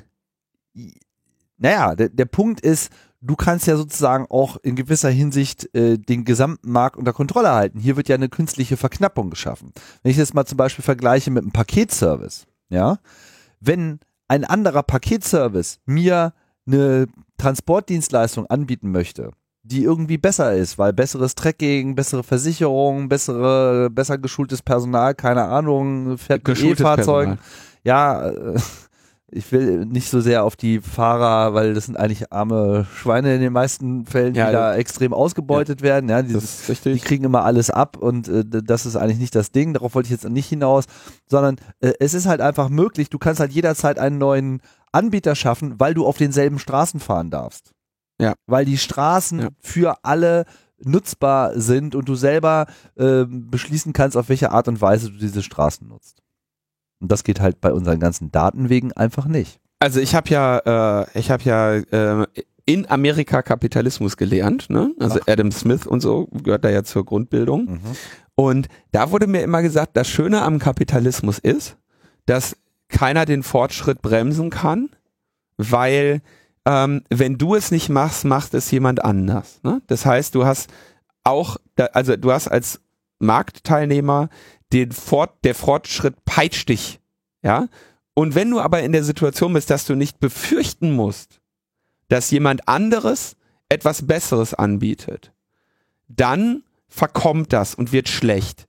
Und das Argument war immer, das ist überall da, wo es dem Staat gehört. Das ist das Argument der ganzen Marktliberalen, die sagen, lass das bitte nicht den Staat machen. Der Staat ist, der hat dann keine Konkurrenz, der ist dann nicht innovationsgetrieben. Liberalisiert den Telekommunikationsmarkt. Dadurch werden die Telefonate günstiger und die, die Leistung besser. Liberalisiert den Internetmarkt. Dadurch wird äh, werden neue innovative Angebote kommen. Und wenn sich jemand auf dem, wenn sich jemand auf seinen bisher erreichter, auf seiner bisher erreichten äh, Technologie versucht auszuruhen, öffnet er eine Flanke für einen Konkurrenten. Und wenn sie, wenn die Unternehmen an der Stelle sind zu sagen, nö, nö, äh, brauchen wir nicht, wir haben keinen Konkurrenten, also machen wir das nicht, dann äh, gilt dieses gesamte Argument Kapitalismus nicht mehr. Das ist der einzige Grund, was sie immer gesagt haben, nee, nee, guck dir das an. In, äh, Im Osten gab es einen Hersteller von Fahrzeugen, der hatte keine Konkurrenz zu befürchten, deswegen musstest du sieben Jahre auf ein auf einen Trabi warten und der Trabi hatte keine Klimaanlage. Das es sei denn, du hast halt richtig viel Westkohle auf den Tisch gelegt, dann kamst du äh, den Trabi halt sofort. Das, das auch, aber selbst dann hatte der keine Klimaanlage, ja. Und das, das ist das, da haben die immer drauf gezeigt. Jetzt sitzen wir hier ironischerweise in Ostberlin mit unserem Trabi-Internet und die Kapitalisten erklären uns, klar können wir mehr machen, aber warum? Und das ist so geht das nicht. Da sieht man, es muss etwas geschehen. Es geht so nicht. Äh, achso, fällt mir noch gerade ein. An dieser Stelle darf man natürlich nicht vergessen, ähm, hier Ron Sommer zu zitieren, ne? Äh, der was? Das Internet ist eine Spielerei für Computerfreaks. Ähm, wir sehen darin keine Zukunft. Das ist genau das hier, ne? Das, das, also 100 äh, Gigabit, das wollen irgendwie ein paar Nerds haben, da gibt's keine Nachfrage. Das brauchen wir gar nicht erst anzubieten. Ja, und auch dieses unfassbare, die, diese, diese Upload-Verweigerung, ja, also dieses asymmetrische Netz, das, damit muss irgendwie auch langsam mal äh, Schluss sein. Also es, es, gibt überhaupt gar keinen Grund, warum äh, auf modernen Glasfasernetzen die Daten in die andere Richtung nicht genauso schnell rollen wie äh, in die eine. Und äh, zumal da eh nie so viel Nachfrage sein wird, also diese Be Beschränkungen existieren halt eigentlich nur, damit man eben aus dieser mhm. alten Kupfertechnologie noch das Maximum rausholen mhm. kann, weil man dann quasi einen Download erhöhen kann. Und das ist ja so ein immer so ein. Und das ist das, wonach die Leute gucken. Ja. Genau, die denken so, oh, ich habe jetzt so viel Megabit, dann fragst du die Leute ja und Upload, und dann so ja, wie Upload? Äh, ist, ist das was anderes? Das ist aber, um nochmal darauf zurückzukommen, dieser Typ sitzt hier auf einer Technologie und sagt, ich biete die jetzt einfach nicht an. Der könnte, von mir aus wollen das nur Nerds. Dann soll er halt sagen, alles klar, hier gibt's ein Gigabit, kostet zwar in der Schweiz nur 30 Franken oder, oder 70 Franken oder was auch immer, äh, kostet jetzt halt in Berlin Mitte 1000 Euro, ja, dann, dann soll er es eben zu teuer anbieten, dann wird er schon sehen, dass es da Nachfrage gibt. Aber zu sagen, wir bieten das gar nicht erst an, das ist falsch. Das ist ein Verbrechen an, an uns. ist es? Ja, vor allem an mir. Aber ja, vor allem an der Metaebene. Ja, genau. So. Deswegen hat nämlich diese Sendung schon wieder so lange gedauert, bis sie veröffentlicht Weil wir uns da so lange darüber aufregen müssen. Ja, das auch noch. Wir bleiben bei Verbrechen. In größtmöglicher Dimension. Größtmögliche Dimension. Oh Mann, was für eine geile Aktion. Das Zentrum für politische Schönheit. Habt ihr ähm, schon mal gehört? Habt ihr sicherlich schon mal gehört. Äh, bekannt aus Funk und Fernsehen. Ähm, hat vor einigen Jahren auch schon mal einen Vortrag beim Kongress gehalten. Stefan und Philipp waren da ähm, zu Gast auf der Bühne. Ähm, den können wir auch nochmal verlinken. Ähm, das Zentrum, also ich muss dazu sagen, ich verfolge das Zentrum natürlich jetzt schon seit im Prinzip seiner Gründung, ähm, hat, steht in einer, äh, sagen wir, es, es gibt eine gewisse Tradition des, des neuen Aktivismus, den man so, sagen wir mal, Kommunikationsguerilla nennen kann, im entferntesten. Ähm, diese Tradition gibt's auch schon sehr lange. Ähm, sie hat aber natürlich hier in Deutschland ähm, eine in den vergangenen Jahren, ich würde sagen so seit boah, 2010 oder so, ein, nochmal ein besonderes, äh, eine besonderes neue äh, neues Revival, eine neue Bewegung entwickelt, ähm, die in Deutschland sich größtenteils konzentriert auf äh, die hedonistische Internationale, auf ähm, hier diese Leute von Peng und ähm, auf äh, das, das Zentrum für politische Schönheit und viele andere ähm, kleinere Gruppen, die sich auch einfach mal ad hoc für eine Aktion oder für, für ein Thema ähm, bereitstellen und eben diese drei, ich sage jetzt mal, größeren Gruppen, die das seit längerer Zeit schon mit immer auch immer wieder mal neuen Themen technisch betreiben. Du hast da auch, sehe ich 2011 ein CAE gehabt mit äh, zwei Vertretern der hedonistischen Internationale, die da mal die Kommunikationsguerilla erklären Ähm, es gibt un unzählige Beispiele dafür. Ähm, Im Prinzip geht es dabei darum, ähm, das Narrativ zu wenden. Ja? Ähm, die bekannteste Aktion ist ja auch, sehe ich auch gerade auf dem Bildschirm, die, das Titelbild von CAE oder eine der bekannteren Aktionen, so diese Pro-Gutenberg-Demonstration, ja, wo ähm, der, die Debatte um den Verteidigungsminister, der ja ein Plagiat äh, betrieben hatte, ähm, irgendwie gewendet wurde und es auf einmal eine scheinbar Menschen gab, die dafür sprachen, dass dieser äh, Betrüger ähm, weiterhin Verteidigungsminister bleiben sollte. Und dann sind also die hedonistische Internationale hat quasi diese Gruppe gehijackt und äh, mehrere Demonstrationen in Deutschland gleichzeitig an, abgehalten. Insbesondere ähm, erreichte da die in Berlin äh, einige Bekanntheit, ähm, aber auch in Hamburg gab es dann also pro Gutenberg Demonstrationen mit sehr mit sehr ähm, sagen wir mal bescheuerten Gutenberg äh, muss Kaiser werden. Ja, da gab es also äh, Solidarität mit dem Oberbefehlshaber und so weiter. Also die haben, die haben eine komplette Demo gehijackt. Auch dazu schöner Vortrag beim Kongress. Äh, sei allen empfohlen, äh, Politik hacken beim 28C3. Kannst du auch nochmal hier verlinken. Ähm, so, und in diesem, äh, also Kommunikationsguerilla beinhaltet quasi ein Narrativ zu setzen und ein, ein Narrativ, da unten ist er, ein Narrativ, einen Blick auf ein Thema zu ändern. Ach ja, hier Atomforum, auch eine wunderschöne Aktion. Mm. Und ich meine, Kommunikationsguerilla, es gibt so den, den guten ähm, mal, Erfolg hast du, wenn du ein, ein existierendes Thema wenden kannst. Königsklasse bist du, wenn es dir gelingt, ein Thema zu setzen. Ja, was vorher keiner mehr so wirklich hatte. Mhm so oder so. Du entfachst eine Debatte über ein Thema, du wendest ein Thema und so weiter. Ähm, das Zentrum für politische Schönheit muss man in dieser Tradition sehen. Die haben noch eine, haben auch noch einen ganz anderen äh, theoretischen Unterbau. Philipp Ruch hatte auch ein Buch zugeschrieben. Ähm, ich, oh, wie, ich habe es zu Hause liegen. Wie, wie, ähm, ich glaube, der Titel war wenn ich nicht sowas wie wenn ich wir wenn dann wer dann, sondern sowas in der Art. Ähm, können wir auch mal verlinken. Äh, doch, wenn nicht wir, wer dann? Ja, ganz ein einfach. Politisches Manifest. Ein politisches Manifest von Philipp Ruch, dem, dem Gründer der, des Zentrums für politische Schönheit. Also man muss deren Aktionen quasi auf dieser, ähm, auf dieser Ebene auch sehen. Mhm. Mhm. Und die haben damit einen Erfolg wie kein anderer. Und wer Erfolg hat, hat natürlich auch äh, Neider und Feinde. Das ist auch klar.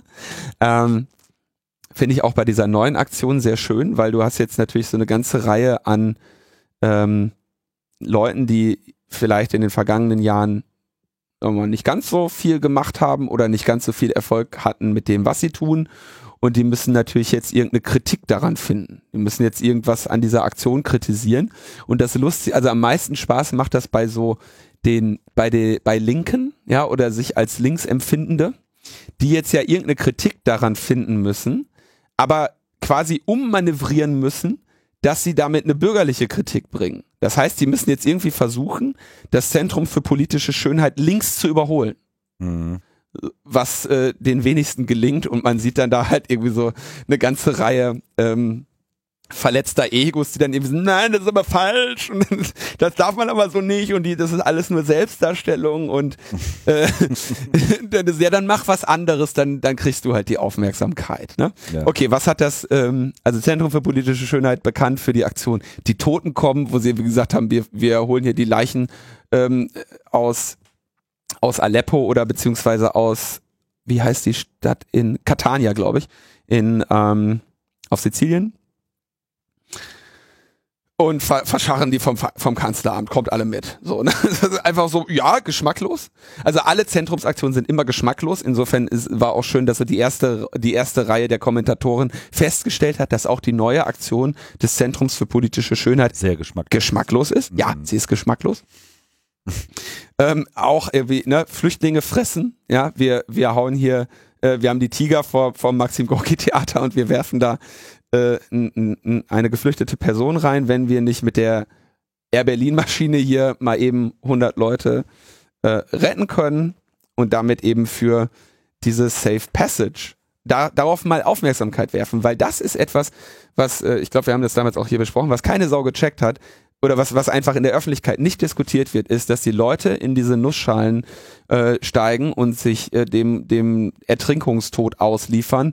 Nicht, weil sie sich nichts anderes leisten können. Ein Platz in einem solchen Boot ist sehr viel teurer als ein Business-Class-Flugticket, ähm, sondern weil sie nicht fliegen dürfen. Weil wir als Europäische Union es mehr oder weniger verhindern, dass die einfach zu uns fliegen können ohne Visum. Aber Das wenn sie erstmal da sind, dann können sie ja auch einen Asylantrag Richtig, deswegen dürfen sie nicht fliegen. Weil sonst würden die ja alle kommen. Wo kämen wir denn dann dahin? Das war die Aktion Flüchtlinge fressen. Also auch da, äh, das Thema hatte vorher keiner vernünftig setzen können. Dem Zentrum für politische Schönheit ist es damit gelungen.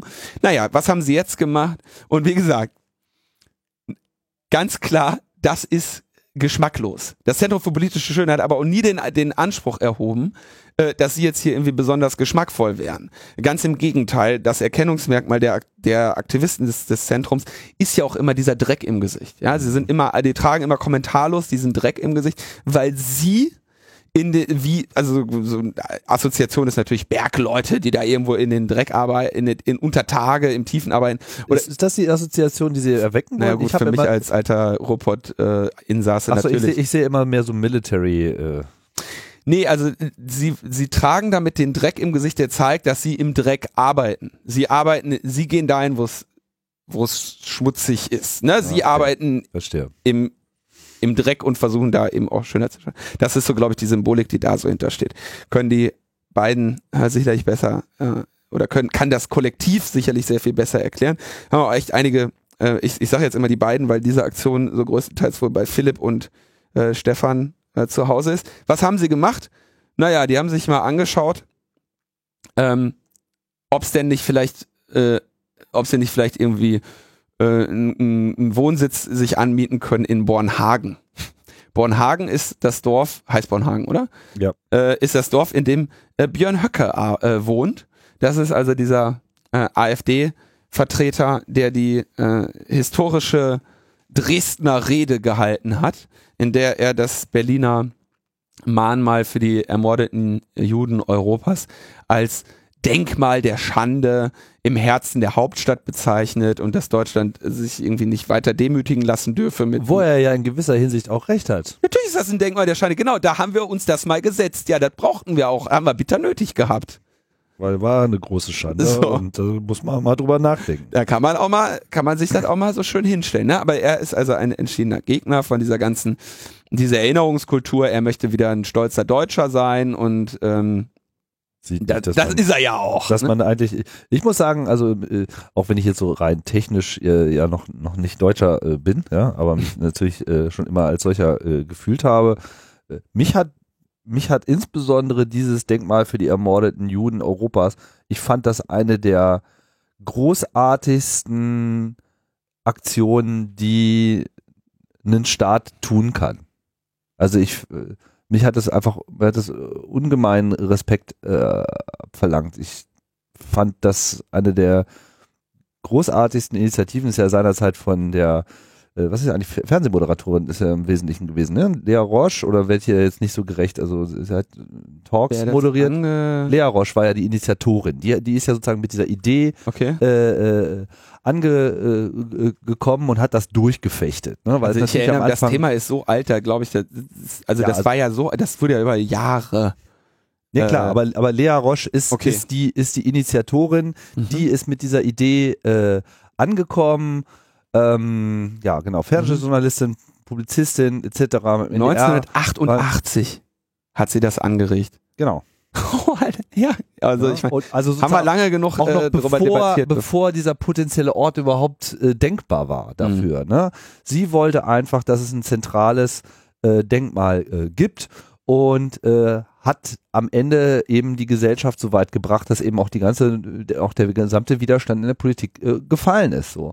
Und ich denke, dieses Denkmal ist einfach äh, ein grandioses Signal für wir übernehmen einfach auch die Verantwortung für, für, für, für unsere Taten. Ja? Also auch selbst wenn wir jetzt in einer späteren Generation nicht unmittelbar ja, daran beteiligt waren, sondern es sozusagen hier nur unsere Eltern und Großeltern äh, gewesen sind. Wir sehen ja jetzt auch wieder, wie leicht das geht, dass äh, die Rattenfänger wieder um die Ecke kommen und einem das Wort im Mund äh, verdrehen. Mhm. Und natürlich äh, ist für so Leuten wie Höcke, ja, die einfach so eine äh, menschenfeindliche Ideologie vertreten, genau dieses Denkmal, das der, der, der größte Dorn im Auge, den ja. man sich überhaupt nur vorstellen kann, weil das eben für all das äh, steht, was äh, so scheiße ist an, an seinem und äh, dem Wirken seiner Mitstreiter.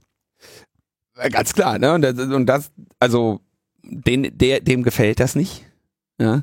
Schön, also es gibt natürlich noch so ein bisschen Trivia zu diesem Ding. Ne? Eröffnet wurde das 2004, deswegen finde ich das so krass. 1988 quasi die Idee kam, es bis 2004 gedauert hat, bis man das Ding endlich mal eröffnen konnte. Ja.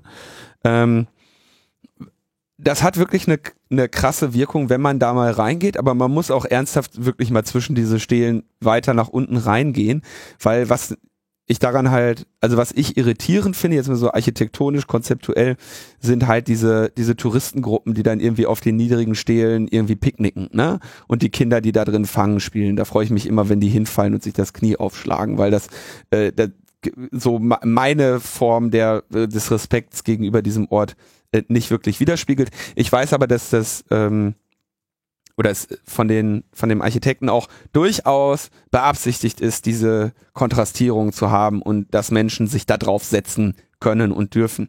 Ähm, ein anderer Aspekt ist, äh, äh, du weißt, dass der ähm, der äh, Graffiti-Schutz dafür von der Degussa hergestellt werden sollte. Ja.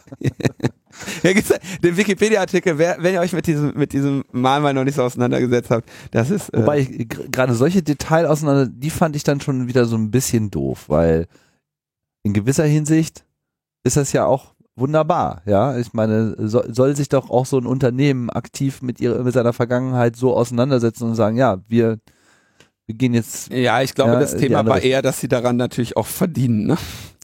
Aber ja, ich meine, auf das Geld dafür hätten sie ja vielleicht auch verzichten können. So, das ja. äh, weiß ich jetzt nicht, wie das gelaufen ist. Äh, Verstehe ich schon. Also, wir haben ein wichtiges deutsches Symbol in Berlin und äh, du hast, glaube ich, gerade sehr gut auch rausgestellt, warum sich so ein Höcke daran stört. Und das Zentrum für politische Schönheit ähm, natürlich nicht. Und äh, das Zentrum für politische Schönheit hat sich dann eher an dem äh, an dem Höcke gestört und hat, hat gesagt, ach, wir mieten mal in Bornhagen so ein Haus. Ach, guck an, wer unser Nachbar ist. Ähm, Björn Höcke. Die sind also jetzt seit inzwischen zehn Monaten ähm, die Nachbarn von Björn Höcke. Ohne dass Björn Höcke davon Kenntnis hatte. Ohne dass Björn Höcke davon Kenntnis hatte. Und haben jetzt vor kurz, also haben jetzt, glaube ich, irgendwie an, am 21. oder so, haben die sich dann in ihren Garten ähm, ein, äh, ich glaube, ein um 10% verkleinertes äh, Holocaust-Mahnmal gebaut, was sich jetzt der, was sie jetzt dem Björn Höcke quasi vor die Tür gesetzt haben. Das kann der von seinem Garten aus sehen. Jetzt ist das nicht so, der wohnt nicht in so einem Reihenhaus, ähm, sondern ähm, in so einem, so ja, so einem alten Hof. Also die sind jetzt so zwischen ihm seinem Haus und deren Haus ist nur ist, ist halt Fläche, aber der guckt jetzt quasi, das haben sie jetzt so positioniert, dass der jetzt auf dieses äh, Holocaust-Mahnmal äh, blickt. Und sie haben also gesagt, äh, ja, wir ver wir äh, vollziehen also die erinnerungspolitische Wende, die Björn Höcke da gefordert hat, äh, die vollziehen wir jetzt bei ihm im, im Garten quasi. Ja, und jetzt blickte Höcke eben auf dieses ihm selbst gewidmete äh, Holocaust-Mahnmal. Ähm, und das Zentrum natürlich auch, muss man immer sagen, solche Sachen kosten Geld. Das Zentrum musste dieses Haus mieten, äh, dieses Grundstück mieten. Das Zentrum musste da irgendwie diese, dieses Mahnmal errichten und was nicht alles. Ähm, und man kann natürlich jetzt unter deinestele.de konnte man dann eben dieses Projekt eben auch fördern und den Betrieb des Mahnmals ähm, unterstützen und das Mahnmal äh, selber, da konnte man da auch eine Stele kaufen und ähm, solche Scherze. Jetzt sagen sie, ähm, und da fängt es dann an, sag ich mal, an die Grenzen des guten Geschmacks zu gehen, was das Zentrum für politische Schönheit eben immer sehr mutig macht und diesen Mut kann man euch nur bewundern. Allerdings. Dass sie sagen, wenn der Björn Höcke äh, wie einst Willy Brandt so einen kleinen Kniefall hinlegt und um Vergebung bittet, dann bauen wir das auch wieder ab. Äh, und vor allem sehen wir dann auch von unserer Planung ab, äh, mit dem zivilgesellschaftlichen Verfassungsschutz Thüringen diesen Menschen weiter zu beobachten.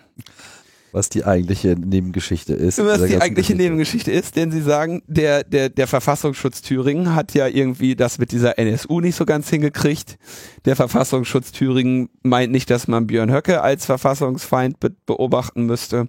Also muss hier die Zivilgesellschaft ran. Und auch die politische Führung in äh, Thüringen ist jetzt schon eher dabei, äh, wirklich alles auf diese Künstler zu äh, hetzen, um ihr Treiben in irgendeiner Form zu beeinflussen. So, du musst halt- also äh, es gibt kaum einen Begriff dafür, der mir einfällt, dass du in so in diesem Dorf, ja, mit diesen Leuten direkt neben Björn Höcke ziehst. Und ähm, jetzt kommen wir zu dem Einspieler. Es dauert dann natürlich auch nicht lange, wenn du so etwas machst, bis das Telefon klingelt. feiges Schwein, du du wohnst am Bahnhof, du Schwein, du, die stehen, komm weg vom Haus von Björn Höcke. Haben wir uns verstanden? Ähm, ich, Haben wir uns verstanden? Nö. Das ist kein Spiel hier. Ja, Stefan Pelzer, bist doch Eskalationsbeauftragter. Ich bin Eskalationsbeauftragter der AfD-Totenkopfstandarte. Guck mal nach im Internet. AfD-Totenkopfstandarte. Und du wirst erschossen, du Sack. was haben Sie denn vor? Sag dich zu erschießen, du alte Sau. Aha, interessant. Wie wollen Sie das machen? Hm? Dumme Sau, pass mal auf. Ja? Die Dinger kommen weg. Haben wir uns verstanden, du kleines du Weichei, du? Die Dinger kommen weg. Wie wollen Sie das? von Björn Höcker. Ja? Reden Sie weiter, erzählen Sie mehr. Ja, ach, Philipp Hoch, bist du dran? Mhm. Mhm. Ich ständig draußen vor der Tür in der Straße. Ich sagte, die stehen, kommen weg, ansonsten raucht das. All klar? Haben wir uns Nee, verstanden? hab nichts verstanden. Erzähl mal noch mehr. Ja, das, ja, das, das reicht schon. Nee, Deine hab, kognitiven Fähigkeiten sind zwar beschränkt, aber das kommt weg. Hier ist die AfD-Totenkopfstandarte. Du Sau. So, jetzt die Polizei. ne? Meine Herren. So, also die Adressen, die der gute Mann da vorliest, ähm, sind in dieser Aufzeichnung gepiept worden. Aber ähm, ich will, also das ist, ich meine, wohl bemerkt, der richtet sich nicht darüber auf, dass sie sagen, wir, wir haben den Typen beobachtet oder wir, äh, wir drohen damit, weitere Sachen zu veröffentlichen, ja. Sondern der droht, der sagt, er will diese Stelen da nicht haben und drohten mit Erschießung und ähm, es raucht. Es raucht, ja, also mit Brandstiftung könnte man sagen. Ne? Also, äh, droht mit, mit Mord und Brandstiftung. Und hier der Bezug äh, Totenkopfstandarte ist natürlich äh, SS, ne? Einen klaren SS-Bezug. Hier haben wir es mit dem mit dem Nazi zu tun. Ja? Teil der Schutzstaffel der NSDAP, also der SS. So der Typ oder also der er sagt ja selber, man soll Und das ist auch mal- nichts Neues. Also man soll mal auch AfD-Kopfstandarte googeln, kann man machen. Shahak äh, Shapira. Äh, äh, Shah, Schag? Ich dachte Shahak Shapira. Äh, ich weiß nicht, hatten wir das überhaupt behandelt hier? Nee, das haben wir nicht behandelt. Das Warum eigentlich nicht? war, weiß ich nicht, das ist irgendwie, un, ist irgendwie blöd zwischen zwei Sendungen gefallen und hinten runtergefallen. Ja. Das war, also der hatte im Namen der Partei diese AfD-Gruppen, Also der 40 Partei, die. Partei. ja, 40 AfD-Gruppen auf Facebook gehijackt, haben sich da irgendwie über Monate rein gesocial engineert, bis sie, ähm, Admin waren. bis sie Admin waren, haben dann alle anderen Admins entadmint und haben gesagt, hallo, äh, jetzt die gute Nachricht ist, ihr werdet nicht mehr von der AfD verarscht, die schlechte Nachricht ist, jetzt werdet halt von uns verarscht. Also, ähm, auch eine sehr, sehr mutige Aktion, die ihm dann auch äh, sofort einen, einen Drohbrief der äh, AfD-Totenkopfstandarte einbrachte, wo dann irgendwie Adressen und Telefonnummern seiner Familie drin aufgelistet waren. Dieselbe Methode, die wir jetzt hier in diesem Mitschnitt. Äh, ne, man lacht jetzt so halb, bis der Typ dann, also er sagt ja auch schon, ich habe in der und der Straße vor der Tür gestanden. Und sagen wir zumindest soweit, die Straße gibt's halt, ne? mh. Und ähm, das ist äh, nur so halbwitzig. Andererseits natürlich auch erwartbar, dass hier sowas passiert und ähm, eben auch wirklich, tja, äußerst äh, krass eben, dass das äh, Zentrum sich hier in diese, in diese, un, diese klare Situation begibt, ne? Also irgendwie die, die Stehlen da äh, oder die, die Situation da in Bornhagen, ähm, da hast du ja jetzt auch schon irgendwelche anderen Totenkopfstandarten, die irgendwie versuchen, Journalisten daran zu hindern, zu diesem Haus zu kommen und so, ne? Also äh, da der, dieser Mut, den die, äh, den das Zentrum da aufbringt, der äh, dem gebührt natürlich Anerkennung. Deswegen finde ich es also, ich finde es immer sehr witzig, wenn dann da jetzt hier irgendwelche ähm, äh, Twitter-Aktivistinnen äh, sich irgendwie dann irgendwie darüber beschweren, dass da, dass hier das Andenken der der Opfer des Nationalsozialismus ins Lächerliche gezogen wird oder sowas. Das ist halt irgendwie, also diese Kritik ist dann doch ähm, ja, und die von mir eingangs erwähnte Lea Roche hat sich auch schon vollkommen begeistert von dieser Aktion äh, gezeigt ah. und gesagt, das wäre doch äh, äh, mal überhaupt eine äh, super äh, Sache. Warte mal, wie hat sie es formuliert? Das ist jetzt hier gerade irgendwie ab äh, das ist eine wunderbare Idee. So, die Aktion so kurz vor der Weihnachtszeit ist eine herrliche Bestrafung für Höcke. Also äh, so viel zu dem Thema. Äh, wer der Meinung ist, hier wäre irgendwie unangemessen mit dem Gedenken umgegangen, dann fragt doch mal die Begründerung diese, die Begründerin dieses Gedenkens. Ja, oder fragt mal, äh, ich meine, nicht alle Opfer des Holocaust äh, sind auch tot, könnt ihr mal Überlebende fragen. Ich kann mir schwer vorstellen, äh, dass da äh, Leute jetzt sagen so, oh nee, das finden wir aber jetzt, äh, das geht aber jetzt zu weit, ne? Das, äh, also die Aktion verdient hier einfach mal Anerkennung und äh, klar, äh, die paar verletzten Egos auf Twitter, äh, die, die sind da natürlich mit eingepreist. So ähm, müsste halt selber mal den Arsch hochkriegen. Ja, also es ist bemerkenswert. Ich meine, das ist das, was immer gerne so unter Zivilcourage äh, geführt wird. Das ist für meinen Geschmack fast schon ein zu schwaches Wort, weil der Mut, der hier dazu ja. gehört, sich da so in die Front zu werfen, das äh, hat schon so ein bisschen was von äh, Bodyguard im Kugelhagel. und ähm, ja. Also das ist, äh, das ist echt hart. Ähm, jetzt müssen wir natürlich aber auch darüber reden, was ist hier mit dieser Idee des zivilgesellschaftlichen Verfassungsschutzes. Ne? Also mh, wenn du hier auf deinestele.de gehst, ähm, werden dir für verschiedene Spenden äh, unterschiedliche äh, Sachen angeboten. Also zum Beispiel eine für 20 Euro äh, Unterstützung kriegst du dann eine äh, an, an Björn Höcke adressierte und vorfrankierte Weihnachtskarte, in der dann mit dem Titel Björn, ich habe dir ein Denkmal gesetzt, so, ja, äh, mit Platz für deinen Weihnachtsgruß. Ja, da ist dann eben auch diese Privatadresse dieser Person drauf. Ne? Das ist so ein bisschen nah. Andererseits, wo der wohnt, findest du auch auf anderem Wege raus. Aber das hier jetzt eben als Perk zu verteilen, ist ein bisschen schwierig. Und da muss man natürlich auch aufpassen, dass da jetzt nicht andere Leute ähnliche Botschaften an den Björn Höcke schicken, wie das Zentrum hier bekommt. Ja? Ähm, sie geben auch äh, irgendwie dann so äh, ab 75 Euro kannst du einmal Joggen auf dem Höcke-Pfad gewinnen. Äh, Höcke bezeichnet sich als Langstreckenläufer, in Klammern, er joggt selten mehr als vier Kilometer. Jetzt bist du dran, im Frühling 2018 joggst du mit Leistungssportlern des Zentrum für politische Schönheit in sicherem Abstand zum Führer.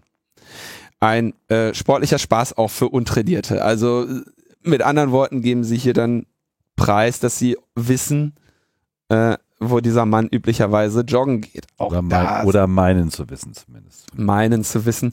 Auch das ist jetzt nicht schwer, wenn man sich dieses Bornhagen hat, irgendwie nur ein, äh, Bornhagen ist im Prinzip eine Straße und äh, du kannst, äh, dann wird's da, ist halt klar, in welche Richtung so ein Joggingpfad gibt. Ähm,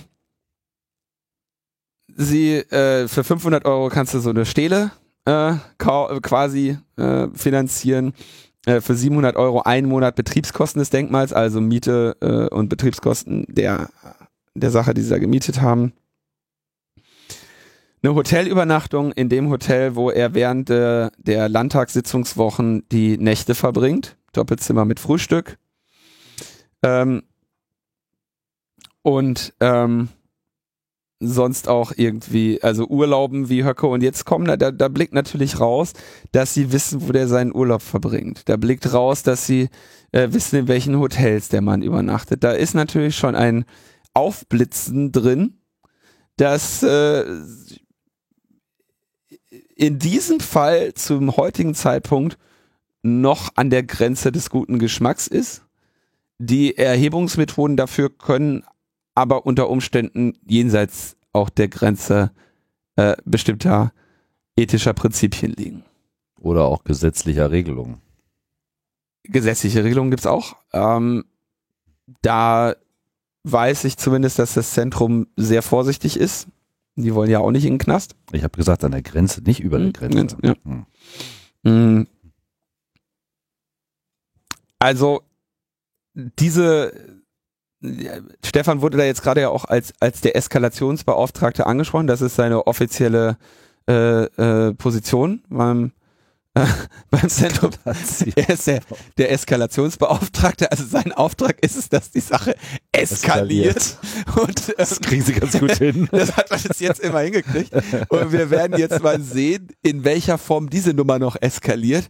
Der, Auf, der Aufschlag, den das Zentrum hier hingelegt hat, ist auf jeden Fall schon mal ähm, ein, ein mutiger und ein, wie immer, einer, wo einem das, das Lachen äh, im, im Halse stecken bleibt und natürlich auch äh, die, wie es jetzt, ähm, äh, also ich meine, hier stehen halt auch solche Sachen im Raum wie, dass hier die AfD-Totenkopfstandarte mal sich auf den Weg macht nach Bornhagen.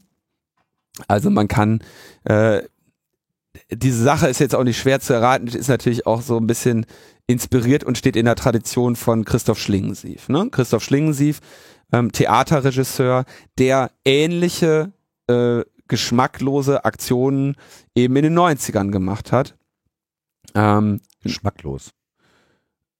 Oder gesch geschmacksgrenzwertige Aktionen ähm, gemacht hat. für damalige Vorstellungen Grenzen überschritten hat. Naja, ne? der hat, der hat, du erinnerst dich, ich glaube, da war das in Wien oder wo, wo der den Container aufgestellt hat? Den, das war irgendwie äh, Anfang der zwei, oder Ende 90er, Anfang 2000er. mit Flüchtlingen oder Flüchtlinge. Da hat er. Big, Big Brother, äh, Big Brother für Flüchtlinge gemacht Mhm. und hat gesagt, hier wird jede Woche einer rausgewählt, den schieben wir ab. ja, richtig. So, ja. Also das, ähm, das ist auch jetzt so ein bisschen.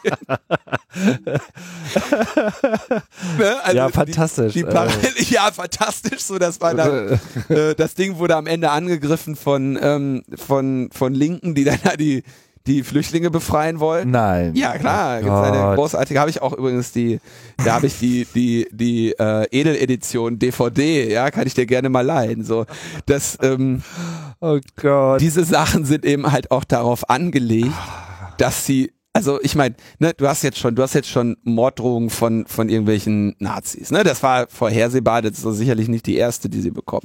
Du hast, ähm, du sitzt da irgendwie relativ schutzlos in diesem Dorf. Also da irgendjemand wird mit großer Wahrscheinlichkeit irgendwie dieses Denkmal angreifen. Hm. Äh, du hast jetzt schon irgendwie, äh, also auch Re Reaktionen, die du dir nicht vorstellen kannst. Hier dieser, äh, hast du das Video, habe ich dir ja gerade gezeigt, dieser Sigi, dieser, äh, dieser Nazi-Verschwörungstheoretiker, der dann da des Nachts, weil er es leider tagsüber nicht geschafft hat, Björn Höcke besucht und Björn Höcke steht dann da im stockfinsteren, nur von der einen Hälfte beleuchtet und sagt, ja, hallo Siggi, dann schauen wir uns das mal an und dann, dann kriechen die da irgendwie, gehen die mit dem, gehen die da im Dunkeln. Unvorteilhafter können sie sich nicht beleuchten, ja. Schauen sich dieses Denkmal an und, äh, und rufen dann die Leute auf, dieses Video zu teilen und sich zu empören, dass das hier weg muss, ja.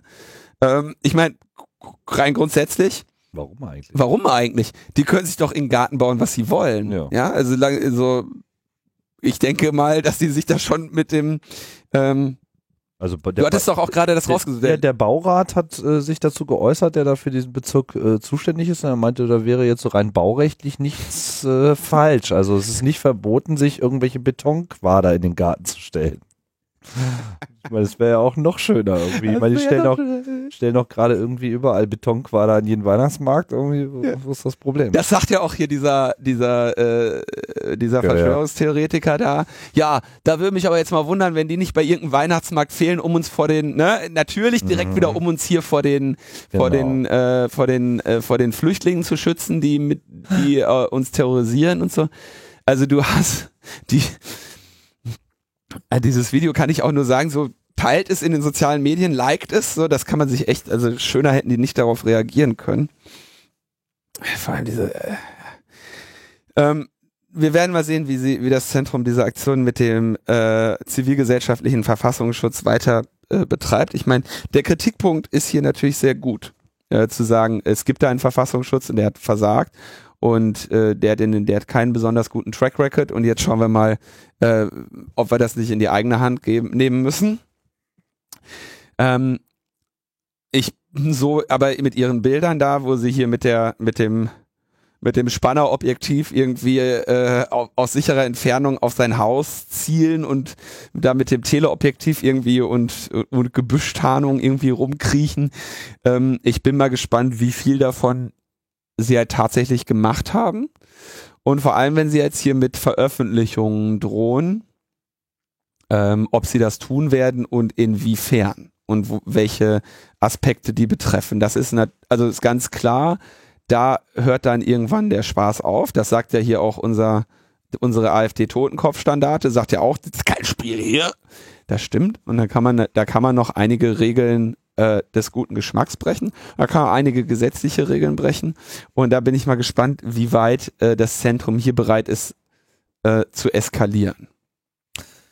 Insofern, da, da blicke ich jetzt noch mit einiger äh, mit einigen äh, mit einiger Skepsis drauf, aber es ist auch andererseits klar, äh, jeder der jeder äh, jeder Kritikpunkt, der jetzt hier vorgetragen wird, da schaue ich dann schon ganz gerne mal so auf den Track Record der Leute, was die denn so gerissen haben bisher.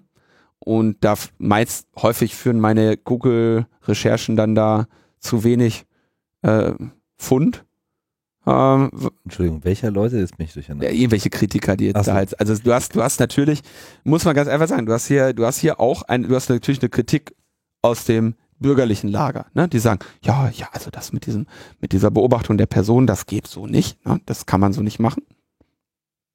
Stimmt. Du weißt Das- doch, im Kampf gegen die Römer ist die größte Gefahr die jüdische Volksfront. Oder was die Volksfront von Judäa?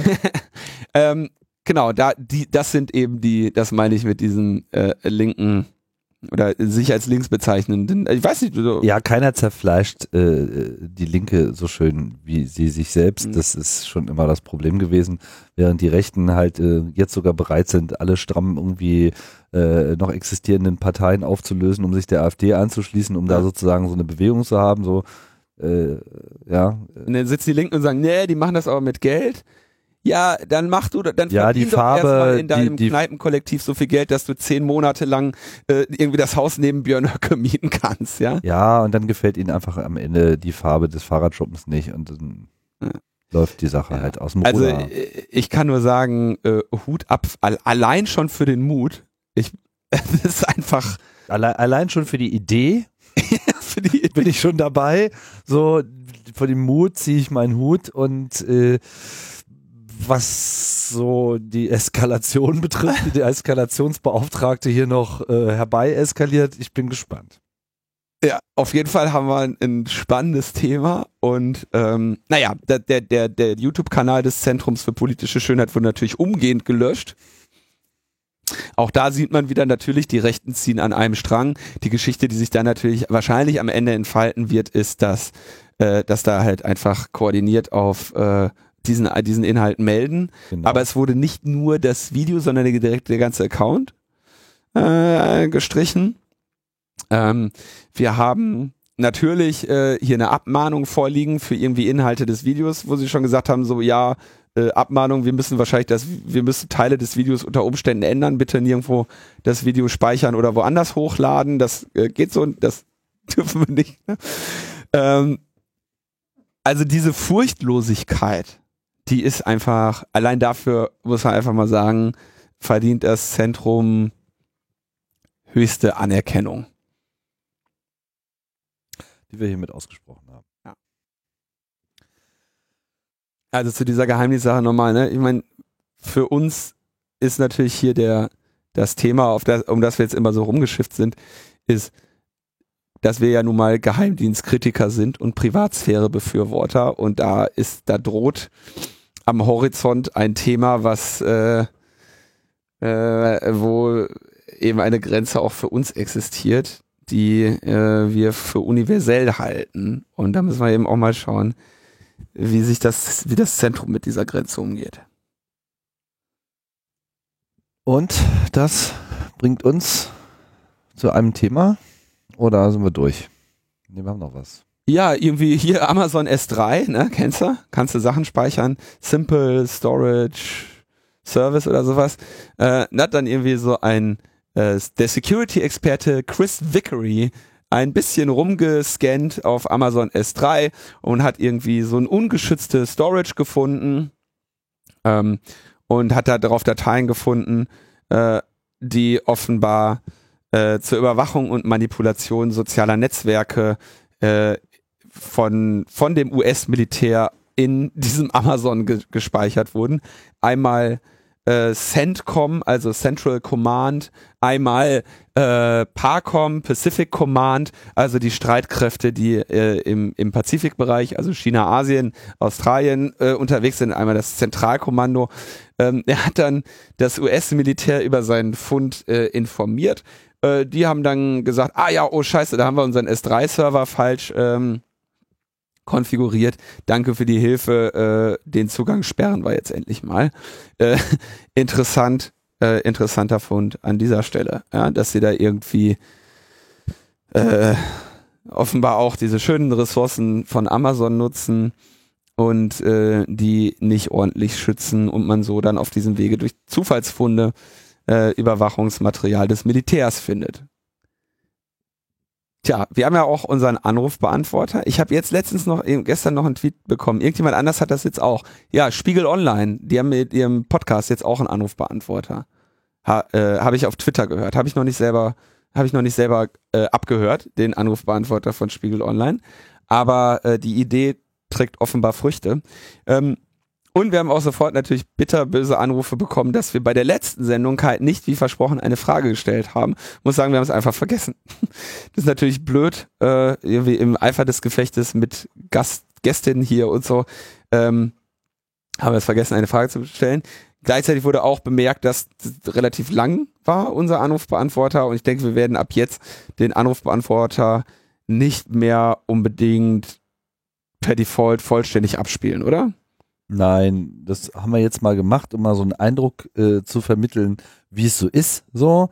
Aber wir wollen euch jetzt nicht die ganze Zeit mit Anrufbeantworter-Rückmeldungen nerven, sondern äh, wir benutzen einfach jetzt mal diesen Anrufbeantworter, um eure Anrufe zu beantworten und um äh, einfach Feedback einzusammeln, was ihr halt einfach mal reinsprechen könnt. Und das ist irgendwie ganz nice. Ich finde, das irgendwie hat auch so ein schönes Retro-Feeling. Wenn wir, wenn jetzt so großartige Rückmeldungen kommen, wie das mit den äh, Füchsen und den Rudeltieren etc. Also ja, so Fehler müssen halt auch mal korrigiert werden, wenn wir da halt kreative Einreichungen mögen äh, dazu geeignet sein, in einen Abspann promotet zu werden, aber wir machen da mal keine äh, Zusagen. So. Oder wenn es jetzt besonders pfiffige Sachen sind, die wir dann damit quasi auch wieder zur Disposition äh, zur Diskussion stellen wollen. Also sagen wir mal, wollen wir allgemeines Feedback, also sollen wir es parallel zur Kommentarfunktion machen? Also wenn ihr sagt, ihr wollt etwas zur Sendung loswerden, das ist ja bei den Kommentaren genauso, wenn ihr einen Kommentar abgebt, der steht den, steht unter der Sendung, der kann eine Debatte sich entfalten und ausgewählte Kommentare nehmen wir in die Sendung. Genauso würde ich sagen, halten wir es mit dem, mit dem Anrufbeantworter auch. Ja, wobei der Unterschied ist natürlich, dass mhm. wenn man das will, äh, man eben jetzt diesen Anrufbeantworter halt nicht vollständig anhören kann außerhalb der Sendung mhm. und die Kommentare natürlich öffentlich. Ja, das ist scheiße. Da, bin ich, eine Lösung ja, da bin ich auch noch so ein bisschen immer. Es gibt ja auch so Audiokommentar Dienste. Ich oder wollen wir? Ich habe äh, da noch so ein bisschen meine Zweifel, dass das ähm, das ist. Also das wäre. Nee, wir machen das, das, das trifft, das trifft. Das ist eine Frage, die wir stellen. Nein, das ist auch die die Frage, die wir stellen wollten. Ja, Oder die ich zumindest jetzt hier mal aufgeschrieben habe. Ich weiß nicht, wie du dazu stehst, aber das, das wäre jetzt so meine Frage und dann deckt das dieses Thema auch mit ab.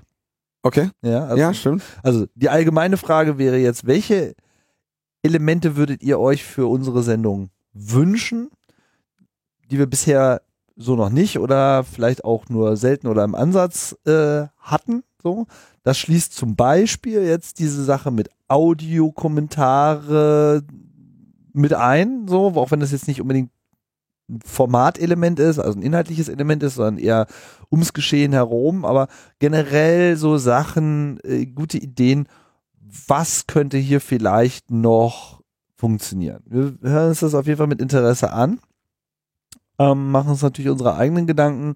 Oft sind Wünsche vielleicht nachvollziehbar, aber aus organisatorischen oder anderen Erwägungen heraus so nicht zu machen. Ich kann mir aber auch gut vorstellen, dass es ein paar ganz naheliegende äh, Sachen gibt, wo wir sofort einen Kopf hauen und sagen, ja, pff, warum haben wir denn das eigentlich bisher noch nicht gemacht? Und vielleicht ist es halt einfacher, das Ganze einfach mal so in 60 Sekunden runterzurattern. Und ähm, Jetzt hast du schon gerade verraten, dass wir eigentlich 60 Sekunden Aufnahmekapazität haben. ich wollte, es, ich wollte es jetzt äh, anders formulieren. Ich wollte jetzt generös sein und sagen, es hat sich gezeigt, dass Ausführlichkeit vielleicht wünschenswert ist. Ja, eine Minute muss reichen. Weil sonst ist es auch dann blöd zum Anhören. Also Ja. sozusagen, ja. äh, Und wir fänden, also in der Fra in die Frage fällt aber auch mit rein, uns würde tatsächlich mal interessieren, ähm, also vielleicht seid ihr größt, größ, mit größerem Teil damit zufrieden, wenn wir sagen, wir hauen einfach immer den vollständigen Anrufbeantworter ans Ende der Sendung und wer das nicht hören möchte, der kann weiterklicken. Ja? Äh, Da kommen jetzt die Einschläfer-Fraktion und das also wird mich beschweren. Da wird mich aber auch mal eine Stimmung, eine Stimmung zu interessieren. Kann genau sein, dass die, die einschlafen, sagen, nee, das Piepen weckt mich. Ja. Ähm, aber mal so Feedback dazu würde mich Kann interessieren. aber, kann aber auch sein, dass der Typ, der immer die Sendungen schneidet und veröffentlicht, äh, sagt, das ist auch bei jeder Sendung nochmal so viel Wir haben das aber jetzt ganz Arbeit. schön geskriptet.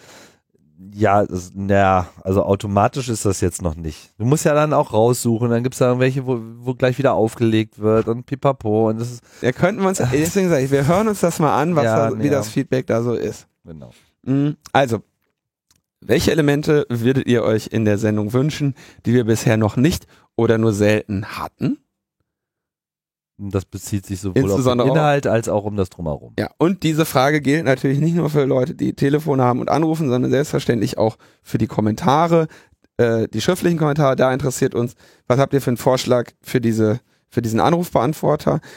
Es gibt verschiedene Möglichkeiten. Wir können auch einfach einen zweiten äh, Stream, äh, einen zweiten Feed aufmachen, indem wir einfach immer den, den Anrufbeantworter noch veröffentlichen. Also es gibt, gibt unterschiedliche Das Möglichkeiten. wäre in der Tat, ja, Na, das dann, also es ja, wäre- dann, ja, dann kommt die AfD Totenkopfstandarte. Nee, ich, also ungehindert veröffentliche ich das nicht, ja. Du Sau, du. Du wohnst in Berlin. Piep. Ist übrigens echt schwer, seine Adresse aus dem Internet rauszukriegen, ne? Habe ich ja Ja. auch hinter mir. Ist äh, nicht schön. Gut. Dann äh, bleibt an dieser Stelle noch der Dank. Ich habe hab ja letzte Mal schon gesehen, dass ich da eine relativ lange Dankesliste äh, vorgelesen habe. Äh, es ist jetzt folgender Effekt eingetreten.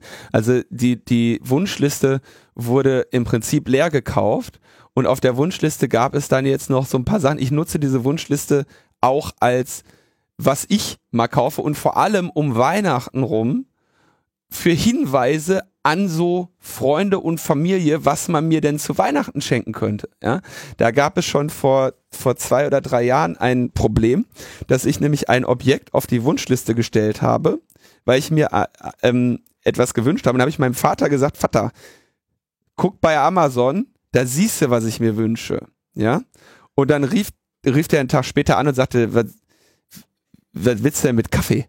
Ja, und und ich sagte, nee, ganz oben. Und er sagte, ja, Kaffee. Und ich dachte ihm so, ähm, und dann kam irgendwie eine, meldete sich halt äh, jemand bei mir und sagte, ja, viel Spaß mit XXX. Und dieser Scheiß hat einen Hörer gekauft. Und das war ein, äh, ein äh, relativ teures Objekt, ja. Und das ist jetzt wieder passiert. Also gilt ganz besonderer Dank dem Thomas. Und außerdem ist noch äh, gedankt, wie, je, wie immer allen, besonders ähm, Seb, Jan und Michael für diese ähm, Unterstützung, diese persönliche Unterstützung. Das ist echt immer eine, eine besondere Freude, diese, diese Aufmerksamkeit zu bekommen mit den, mit den Grüßen und äh, Botschaften, die man dazu bekommt. Das ist einfach toll und ähm, dafür danke ich euch wirklich herzlich. Ja. Dann haben wir es, wa? Damit haben wir's. Tim, ich weiß, wo du wohnst. Es war, ich, ich weiß auch, wo du wohnst. Pass bloß auf. Die, die LNP Einhornstandarte. Die holt euch äh, bestimmt wieder ein. Äh, wobei das vielleicht noch nicht nächste Woche, ich weiß nicht, wie die Termine, äh, nächste Woche können wir nicht. Das kann ich dir jetzt schon mal sicher sagen. Wir haben uns so gerühmt mit dem Fernpodcasting, nur du kriegst ja nicht hin, ne? Äh, das kann ich wirklich überhaupt n- Ja, ich bin nicht nächste garantieren. Woche auch äh, auf, auf Reise. Mal schauen, ob ich vielleicht mit jemand anders Podcast. Ich, genau, also vielleicht kriegen wir noch so ein, und ein oder zwei Sendungen hin äh, vor dem Kongress. Sehr viel mehr wird es nicht werden, denke ich. Aber das gibt euch ja die Gelegenheit, mal drüber nachzudenken, was ihr euch in dieser Sendung wünschen würdet. Vielen Dank.